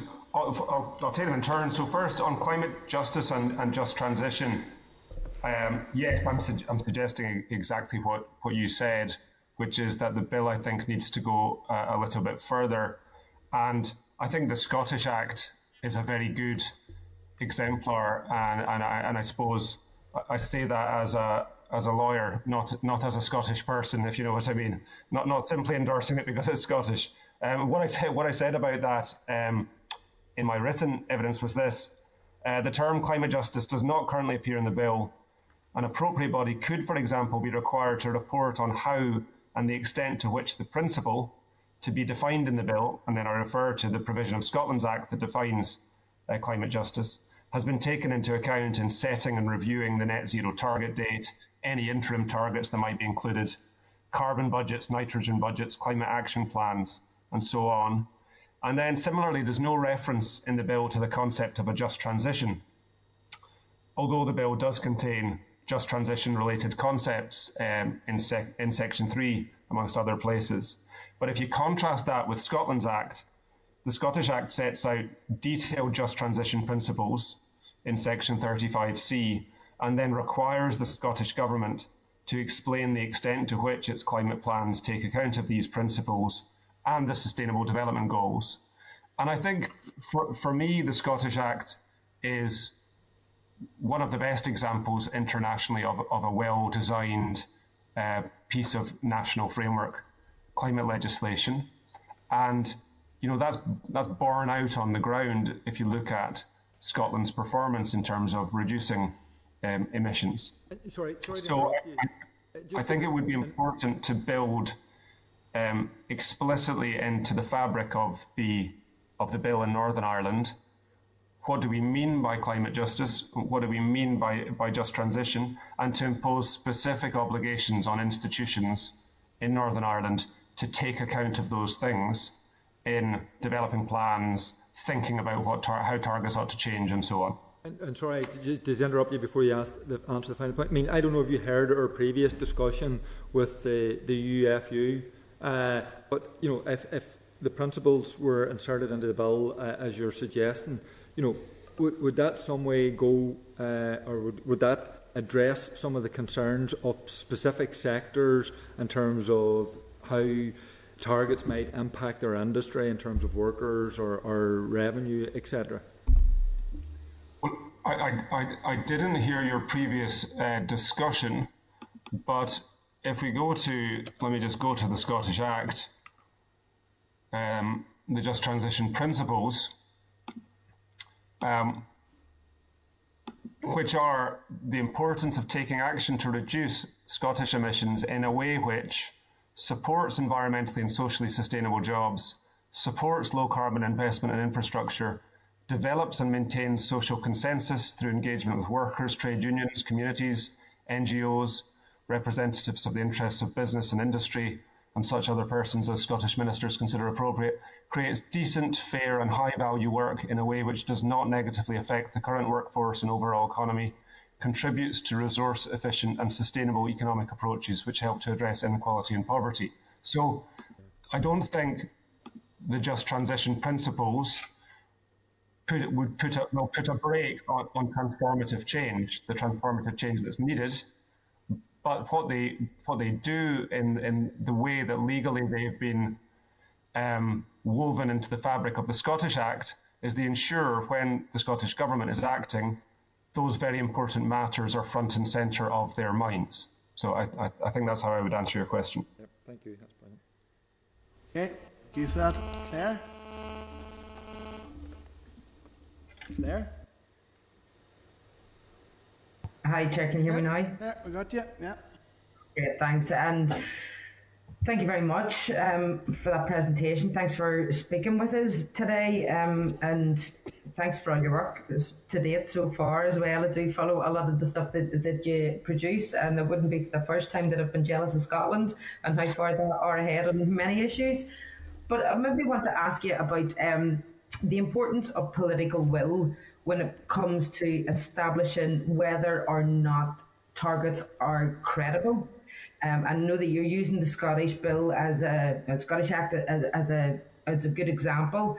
Um, and I'm just sort of that's why the question's coming into my head. You know, was there political consensus, and if there is the political will to achieve a target, is it more important that the political system builds the pathways to achieving that, or whether we um, just focus on debatable science within sectors? It's a, it, it's a very good question. Thank you. I, am not sure I'm best placed to answer it, uh, to be honest, um, in the sense that, and maybe I can, maybe a way to explain it is to say, when we took the case uh, against the Irish government in the Supreme Court, what we always had to be very careful um, to emphasise was that we weren't trying to prescribe any particular policy outcome. We were simply making an argument that this is what the science says. Here is the link that we say exists between the agreed science and human rights, and it and, and that then passes to um, to government and to parliament to uh, take the necessary political decisions, making the trade offs between sectors that are a matter for the political sphere. But I, I mean, absolutely, I think it's, it's very important that political consensus is developed both within the legislature, but also very importantly within the broader community. And that's a, one of the discussions we had around Ireland's proposed climate bill was how do you beef up public participation in the development of, of plans and so on? And that would be highly relevant if you follow the current model of your bill, which sees the climate action plans setting the targets. Um, you know, that might be an interesting area to explore. I know you have public participation obligations already built into the to the bill, but building the, that consensus around okay, this is what the science says, this is how urgent and serious it is that we take action. Um, and that's a, a, process that has worked well in the Republic of Ireland via the Citizens Assembly process, you know, this, this process of selecting 100 um, individuals sort of randomly selected to be broadly representative of life, who then consider some of the most important issues facing our society, one of which was climate change. They hear expert evidence, they then make reports to uh, to a committee like your own, and that then in turn produced a report to government. That that has been a, a, a model that has worked well in Ireland, and is is precisely doing what you're saying is necessary. Is trying to build uh, the political consensus for the necessary action. But I suppose I don't see what I see my role as a, as a, as a, lawyer, sort of embedded in the climate science, is to say, well, this is what the science says is necessary. I say that that links to legal obligations, such as human rights obligations. Um, I don't say how this should be achieved, um, what trade-offs should be made, and what sectors should be brought, and so on. Uh, that, that's not my job. That's someone else's job. Okay. Okay. okay listen, there's a lot of feedback. So, uh, enough, and thank you for your submission. It's been very helpful. Thank you. Okay, thank you. Uh, William? Thank you, and thank you for your presentation. In relation to uh, net zero in Northern Ireland, uh, we had a climate change committee set up in the UK to look at the four regions of the UK England, Scotland, Wales, and Northern Ireland. Now, it was much easier for Scotland to reach net zero because of a much smaller livestock sector in Northern Ireland. Northern Ireland has a very high level of high uh, level of livestock sector, very intensive. Uh, so they've made a recommendation that Northern Ireland reaches 82% by 2050, which in turn means that the UK reaches net zero. We, we have an advantage being, being part of the UK that we, we can we by, by by Northern Ireland reaching 82% by 2050, it ensures that the UK as a whole reaches net zero. What's your view on that?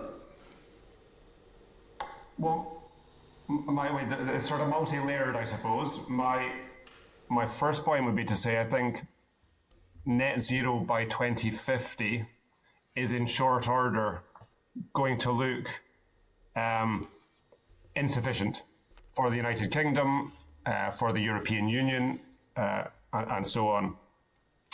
Um, so that's the, that would be my starting point.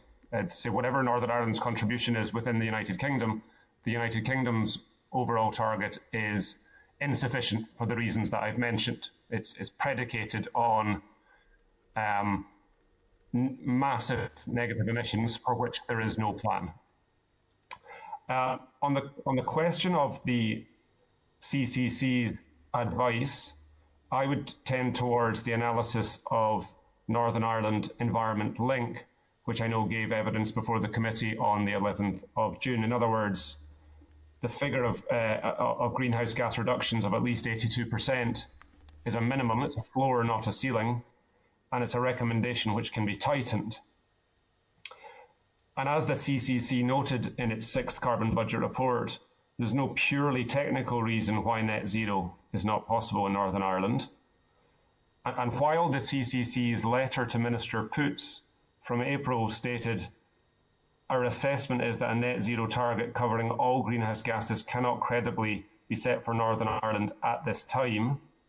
I think that statement has to be considered as, as NIEL argued in the context of another statement by the CCC in its 2019 report that a net zero greenhouse gas target is not credible unless policy is ramped up significantly.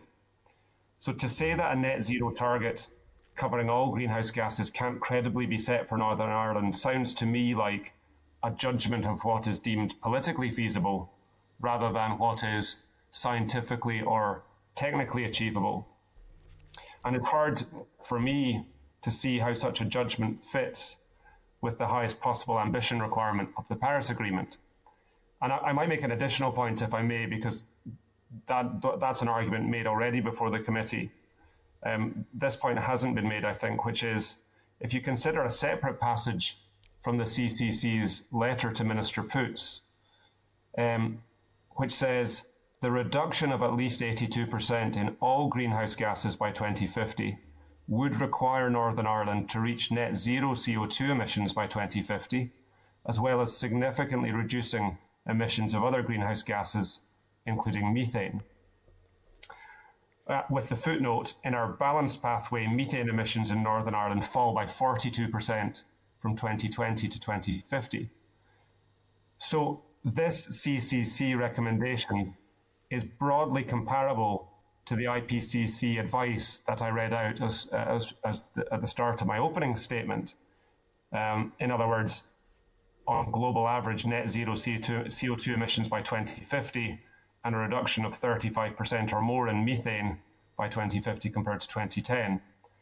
Now, as a developed party with amongst the highest per capita emissions in the world, Northern Ireland clearly, I think, should be doing much more than the global average in terms of its fair share contribution. And as I've already indicated, once we exclude speculative CO2 removal technologies, as I think we must, this implies much more rapid mitigation and much earlier decarbonisation than is currently envisaged. And all of that, I say, points towards selecting for the bill as early a decarbonisation date as possible. So if the choice is 2050 or 2045, in my view, clearly 2045 is preferable as a matter of climate science and climate justice. And if we look uh, to other European countries, for example, Austria 2040, Finland 2035, Iceland 2040, Norway 2030 with offsets, Sweden 2045. Um, so I, I would say, as, as, I, as, I, as I opened my remarks by saying, I think the UK's and the EU's current 2050 targets are going to need to be brought forward soon, and perhaps even as soon as after the IPCC's sixth assessment report is published this year and next. The Climate Change Committee made fairly clear and stark recommendations given the intensive livestock sector we have in Northern Ireland. They did say in one paragraph that under every scenario that they looked at, Northern Ireland could not reach net zero by 2050 in every scenario that they looked at. So, given that, that's why they made the recommendation they did. In doing that, they do, as I say, reach net zero by 2050. Um, so you disagree with the Climate Change Committee report? Is that what you say? Yes. Yes. Okay. All the other regions of the UK are happy with it uh, and, and are taking it on board. Um, the Republic of Ireland, then, what's their recommendations? The Republic of Ireland, of course, is following the European Union target, which is also net zero by uh, 2050. But again, I would make the same criticism of the European Union's um, 2050 target. Uh, or 2050 they, the, You're the, saying they, uh, they have the same target as the UK then, is that right? The European Union as a, as a whole as a 2050 net zero, Ireland has, is setting in its uh, climate amendment bill a, 20 for, a 2050 climate neutrality goal. But one point that is important to emphasise, which I make in my in my written submission, is the, the, the 2050 endpoint is just a, is a snapshot. Equally, if not more important, is the pathway that's followed between now and the ultimate decarbonisation year, because of course, uh, what matters is cumulative emissions and the carbon budget over that entire period. If we look at what Ireland is planning to enshrine in its national legislation, it's looking to reduce its emissions by 51% by 2030 compared to the 2018 level. Now, I, I've, I have some concerns with how that provision is drafted in Irish law, but that represents the second most ambitious target globally after Denmark's in terms of action over the next 10 years. So if we're talking about, you know, does it make sense for Northern Ireland uh, and the Republic of Ireland to, to, to align targets uh, and so on, it's not simply a matter of comparing, you know, 2050 versus 2045 or 82% by 2050 or whatever. We have to consider what is the, the, the pathway that is being recommended, what is the pathway that is likely to be followed.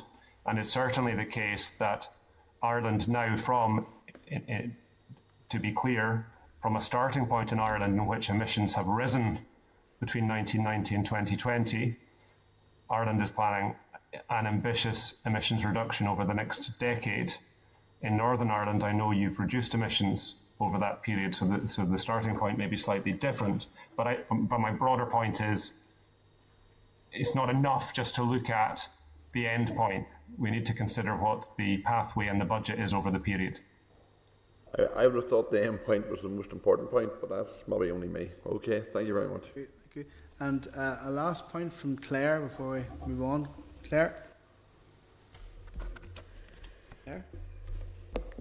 Yep. Hi. Thanks very much for allowing me back in. Isn't it really interesting stuff there? And I know that there's a, a commentary around the UK's reliance on what's deemed highly speculative negative emissions technology. Uh, and given the use of carbon capture and storage technology, um, and it's not proven at scale, um, how would you advise that carbon budgets are designed to ensure that net zero is reached? Um, regardless of whether or not CCS technology is widely rolled out in the future? Well, I think uh, I, have cited, uh, and I should say in response to, to the, the previous question too, I'm not the only one by any means who is critical of net zero by 2050 targets and the reliance on, you know, massive speculative future removal from the atmosphere. And if you look at the IPCC reports and the different scenarios, and you see the level of CO2 removal that's planned in those scenarios, it's quite extraordinary. And the two sort of leading ideas are, you know, direct air capture, you know, kind of power plants that actually suck carbon dioxide from the atmosphere, which again is, is, is not something that's being done at scale at the moment. And then, as you said, carbon capture and storage. But, but the important, there's another addition at the start of that that's important when we talk about negative emissions is bioenergy with carbon capture and storage. So, in other words, we grow trees, forests, we plant forests, and then we burn those that biomass in power plants and capture the carbon using CCS technology, and that's the negative emissions part. And I know a lot of the focus, both in Northern Ireland and in the Republic of Ireland, has been on what are the impacts or projected impacts on the agricultural sector of, of acting, and what um, maybe is not given the same consideration as what are the impacts of not acting. The, the, the less we do to reduce emissions, the more we have to rely on future negative emissions technologies uh, to remove carbon dioxide from the atmosphere. Even at the moment, on the basis of the UK government's plans and the Irish government plans, we need to do massive CO2 removal, including massive bioenergy with carbon capture and storage. That means massive land use change, huge quantities of land given over to forestry planting to feed bio, bioenergy power plants with carbon capture and storage. Now, we all know that it takes time for forests to establish. Um, I would ask the committee to consider where is the planning for that to happen at the scale necessary? What would that mean for Northern Ireland's land use change? What would it mean for the, the rest of the United Kingdom in terms of land use change? Where are these enormous forests going to be planted to feed bioenergy, carbon capture and storage plants? Um, and that is uh, you know, the previous questioner seemed surprised that I disagreed with the CCC. Um, I'm not the only one, and maybe you know the committee could ask the CCC to explain, in the Northern Irish context, in the UK context, in the global context, what's the plan now for the scale of negative emissions? How can we justifiably base our decisions on emissions reductions now on a punt that places the burden, that passes the baton to our kids and says, We've had a great time, uh, and by the way, we've planned for you to invent a unicorn, um, and we hope you can do that because you're going to need to do that. Okay. Okay. okay. Thank you. Okay, Claire. Um, okay, Dr. Jackson, uh, I want to thank you very much for your evidence this. Uh, this afternoon, and um, that was very helpful and very informative. And can I seek agreement to publish Dr. Jackson's briefing paper on the committee's webpage? Great. Okay. Thank you, Dr. Jackson, and hopefully we'll hear from you again. Okay. Thank you very much. Take care, Dr. Jackson. Bye now. Okay, members. Um, okay, I'm going to go back uh, to resume where there's a number of written briefings which I skipped forward because we um, we uh, had to make up for some time. And I want to go back to item number six. That's an SL1, the Agriculture Student Fees Amendment Regulations NA 2021. The briefing's at page 27. These will amend the Agriculture Act uh, student fees regulations, which sets the level of fees payable for courses of higher education. Uh, delivered at CAFRE. They were first considered by the committee on the 6th of May, and uh, we uh, 6th of May 2021. Uh, however, the um, the examiner statutories recommend the definitions of for EU settlement scheme pre-settled status and settled status be uh, be uh, be incorporated. Uh, these uh, regulations before us today have since been amended to take account of the comments by the ESR, are subject by to a negative resolution with an anticipated date uh, for coming to operation on the 2nd of August.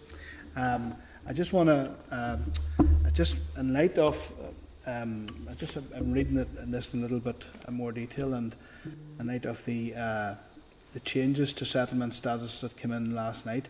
Um, I have to say I'm concerned about this here, um, and again, it's a, it's a, it's a, it's a consequence of, of us leaving the EU, um, that the international students, um, basically with this SR, that will be updated to include new students who have not obtained pre-settled or settled status. Their tuition fees uh, will be equivalent to £9,000 per academic year, uh, whereas uh, EU students who have the settled status they will have the same fees as other students here of 1785 um, now th that's I know it doesn't affect a lot of students but I just I'm just fearful that this this SR this this SR before us could act as a barrier for future students from other parts of the EU uh, coming here to study and we know the reliance particularly in the agri-food sector of um, people coming from other parts of the world to work here and indeed our vets as well. So it's just something that uh, there, there, probably we can't change it because it's coming as from negative resolution uh, under powers derived from the British Agricultural Act. Um, but it's something that I just want to highlight as something that I think is uh, regrettable and I'm fearful uh, of. Um, members, any comments on this SR? No. Okay. Okay, members. Um, just get my thing here. Okay, my members, okay to um, note this here? Okay. Okay. Okay. Um, item number seven. Um, Animals uh, re Records and Identification Movements Regulations NI 2021. The Department hasn't submitted any papers for this, so we'll defer it. And same with the equine identification regulations. Uh, we, the, the Department hasn't got their um, papers in, so we'll defer it as well. Item nine is the written briefing. The the um, department the direct payments to farmers uh, controls and checks amendment coronavirus regulations NI 2021. Uh, written briefing at page 40. The committee last considered these at the meeting on the 16th of June and we agreed the policy should move to the next stage. The regulations are subject to negative resolution are expected to come into operation on the 15th of July and the, uh, the examiner statute rules is reported the regulations and hasn't identified any issues to the rule. If members are content, I'll put the question that the Committee of Agriculture, Environment and Rural Affairs has considered SR 2021-181, the direct payment to farmers controls and checks amendment coronavirus regulations NI 2021, and there's no objection to the rules. Rule. Okay. Uh, number 10 is the written briefing SR 2021-182, the waste fees and charges amendment regulations NI 2021. Uh, the briefing's at page 47. We considered this uh, at the meeting on the 24th of June has agreed the policy has moved to the next stage. The ES, the Examiner Statute Rules, has identified some queries with these regulations and have been put to departmental colleagues. I can advise members that the Examiner intends to have a recommendation on these regulations with the committee at next week's, week's meeting. Okay, members? Uh, okay, um, where are we at now? Okay, we're going to move on now to item number 13 on your agenda, members. It's a written briefing. Uh, market surveillance uh, NI uh, Regulation 2021. Written briefings and table packed uh, on the impending introduction of these regulations, which are due to take effect on the 16th of July. They established a replacement market surveillance scheme from that which was in place under EU law, and they have effect across three local departments, DAERA, Justice and Economy. With regards to DAERA's functions, the regulations set out the investigation, enforcement and penalty powers the department and its arm's length bodies will have in respect of undertaking surveillance of manufactured goods moving to and within the EU single market so as to ensure that they are compliant with EU standards. Committee has been asked for any comments or questions that should be drawn to the attention of the DAERA Minister before the regulations come into uh, effect. And can, if members have any comments, you can raise them now, or you can fire the Chair oh, sorry, Rosemary. Rosemary. Sorry, Rosemary. Yeah, go ahead. Sure. Can I ask, is therefore this is part of the implementation of the protocol in relation to this? Am I correct in saying, Nick, this is this is aligning the same safety standards as the EU? Is that right? Yes, Chair, that's correct. Um, this is one of the statutory instruments being brought forth, Rosemary, um, under the auspices of the Trade and Cooperation Agreement and therefore the protocol. It's to ensure there's alignment of the market surveillance regime um, that previously was in effect through EU law. And who brought it forward? Who, who brought it to us? It's um, it's statutory instrument, so it's being introduced um, via Westminster, and the committee is um, being asked for any comments or questions um, in advance of it coming into effect on the 16th uh, of July. Um, uh, if you have any comments, you can make them to Nick now, or else you can email in. At, We can email them to Nick. That's all right. I'll take a look at it. Okay. Certainly. I email them in. Okay, Rosemary. Okay. Yeah. No problem. Okay, members. Uh, 14 is the uh, another statutory instrument, the Common uh, Organisation of Markets and Agricultural Products Transitional Arrangements Amendment Regulations 2021. And again, the papers haven't arrived, so this matter has also been deferred. Um, item number 15 is the uh, written briefing, the dra- NIEA Draft Business Plan 21-22. Again, the, this has been deferred as the papers haven't been uh, submitted. And there's a written briefing from the Forest Service Draft Business Plan 21-22. It's page 64. The plan includes eight key targets and 15 supplementary measures to support those targets. Focus on the priority work activity of the agency for 21-22. These are delivery of the 21-22 Forest of Our Future programme to plant 600 hectares of woodland as part of the overall goal to plant 18 million trees by 2030, provide at least 400,000 cubic metres of timber from well-managed forests to customers and hold independent certification that the management of DAERA Forest meets sustainable forestry standards, develop a risk-based inspection framework for plant and plant products, and develop a draft policy framework for plant health controls, develop a forest management planning system to incorporate assessment of carbon implications in all ecosystem services, achieve an income of at least 11 million from all sources, and secure an employee engagement index of at least 60%. If members have any um, questions on this, you can please uh, forward them to Nick by the close of play today.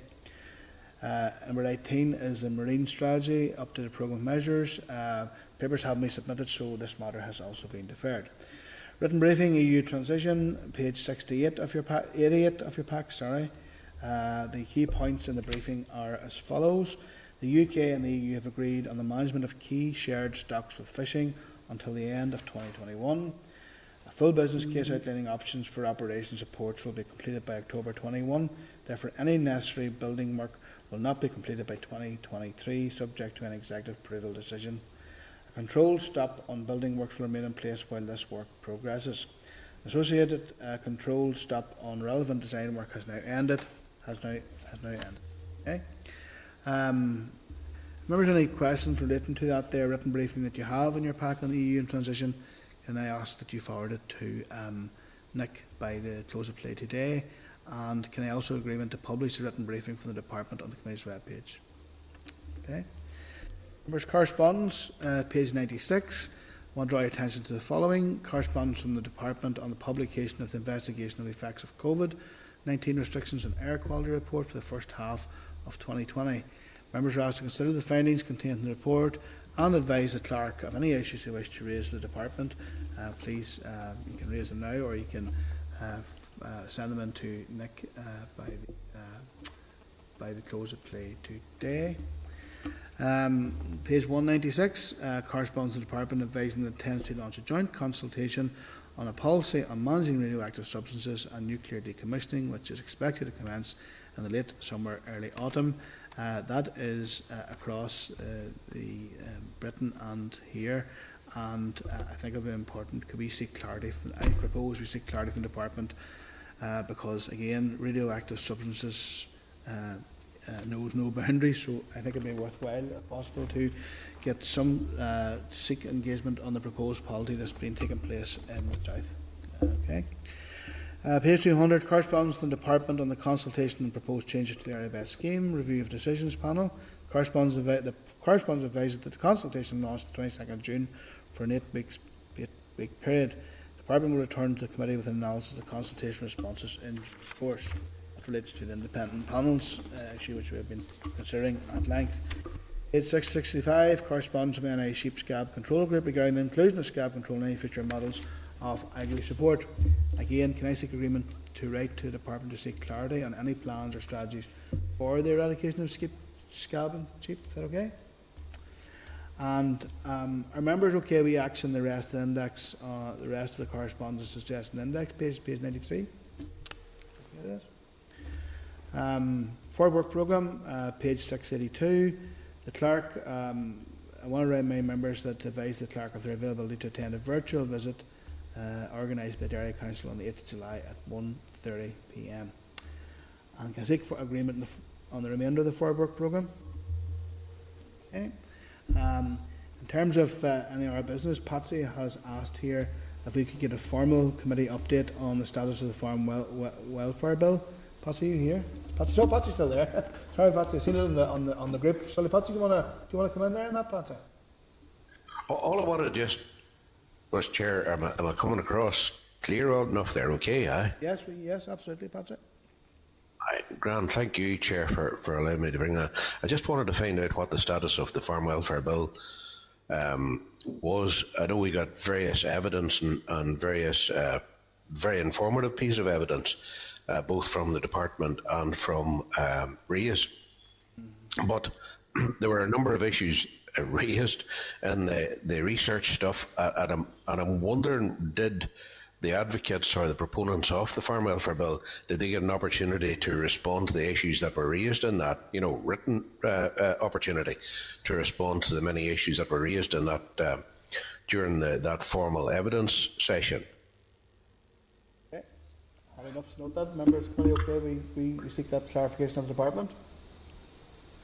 Okay. And I mean, from the the the, the research paper, uh, Declan, please, or Chair, the um, the research paper, there were a number of issues uh, that were teased out by research that related to this bill.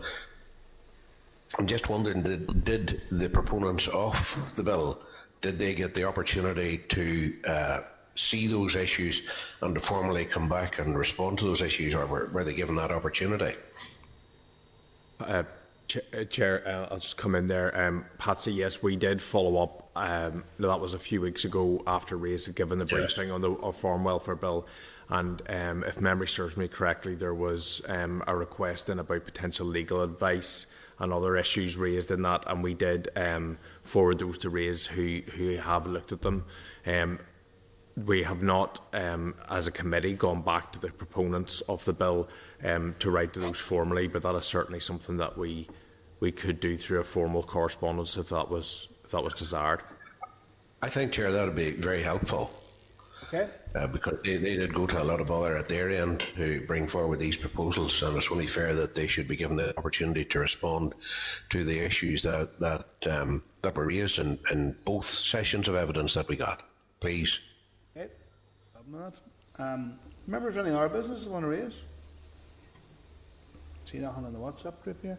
Um, could I just, with the support of the committee, just go back, seeing the, in relation to June monitoring, a note that there's still there's still there's still some money that had been unallocated this week, 29.7 million capital. Could I propose that we come right back to the department to just revisit that again to see is there any opportunities where we could get a bid for some of that there for investment in rural areas? I suspect that's capital money, so Yeah. I'd have to spell in capital money. That's 29.7 million capital. Okay, um, I would also want to like advise members that the, the clerk will provide a briefing to the committee next week on the proposed procedural guidance to undertake the scrutiny of the Department's climate change bill if it is referred to this committee after the second stage. Okay, remember the next meeting will take place on Thursday, the 8th of July uh, at 10 a.m. and will be a hy- hybrid meeting streamed on the Assembly website. And thank you all for your attendance this morning. And I'll go adjourn the meeting. Okay, thank you, everybody. Senate Chamber, Programme signed.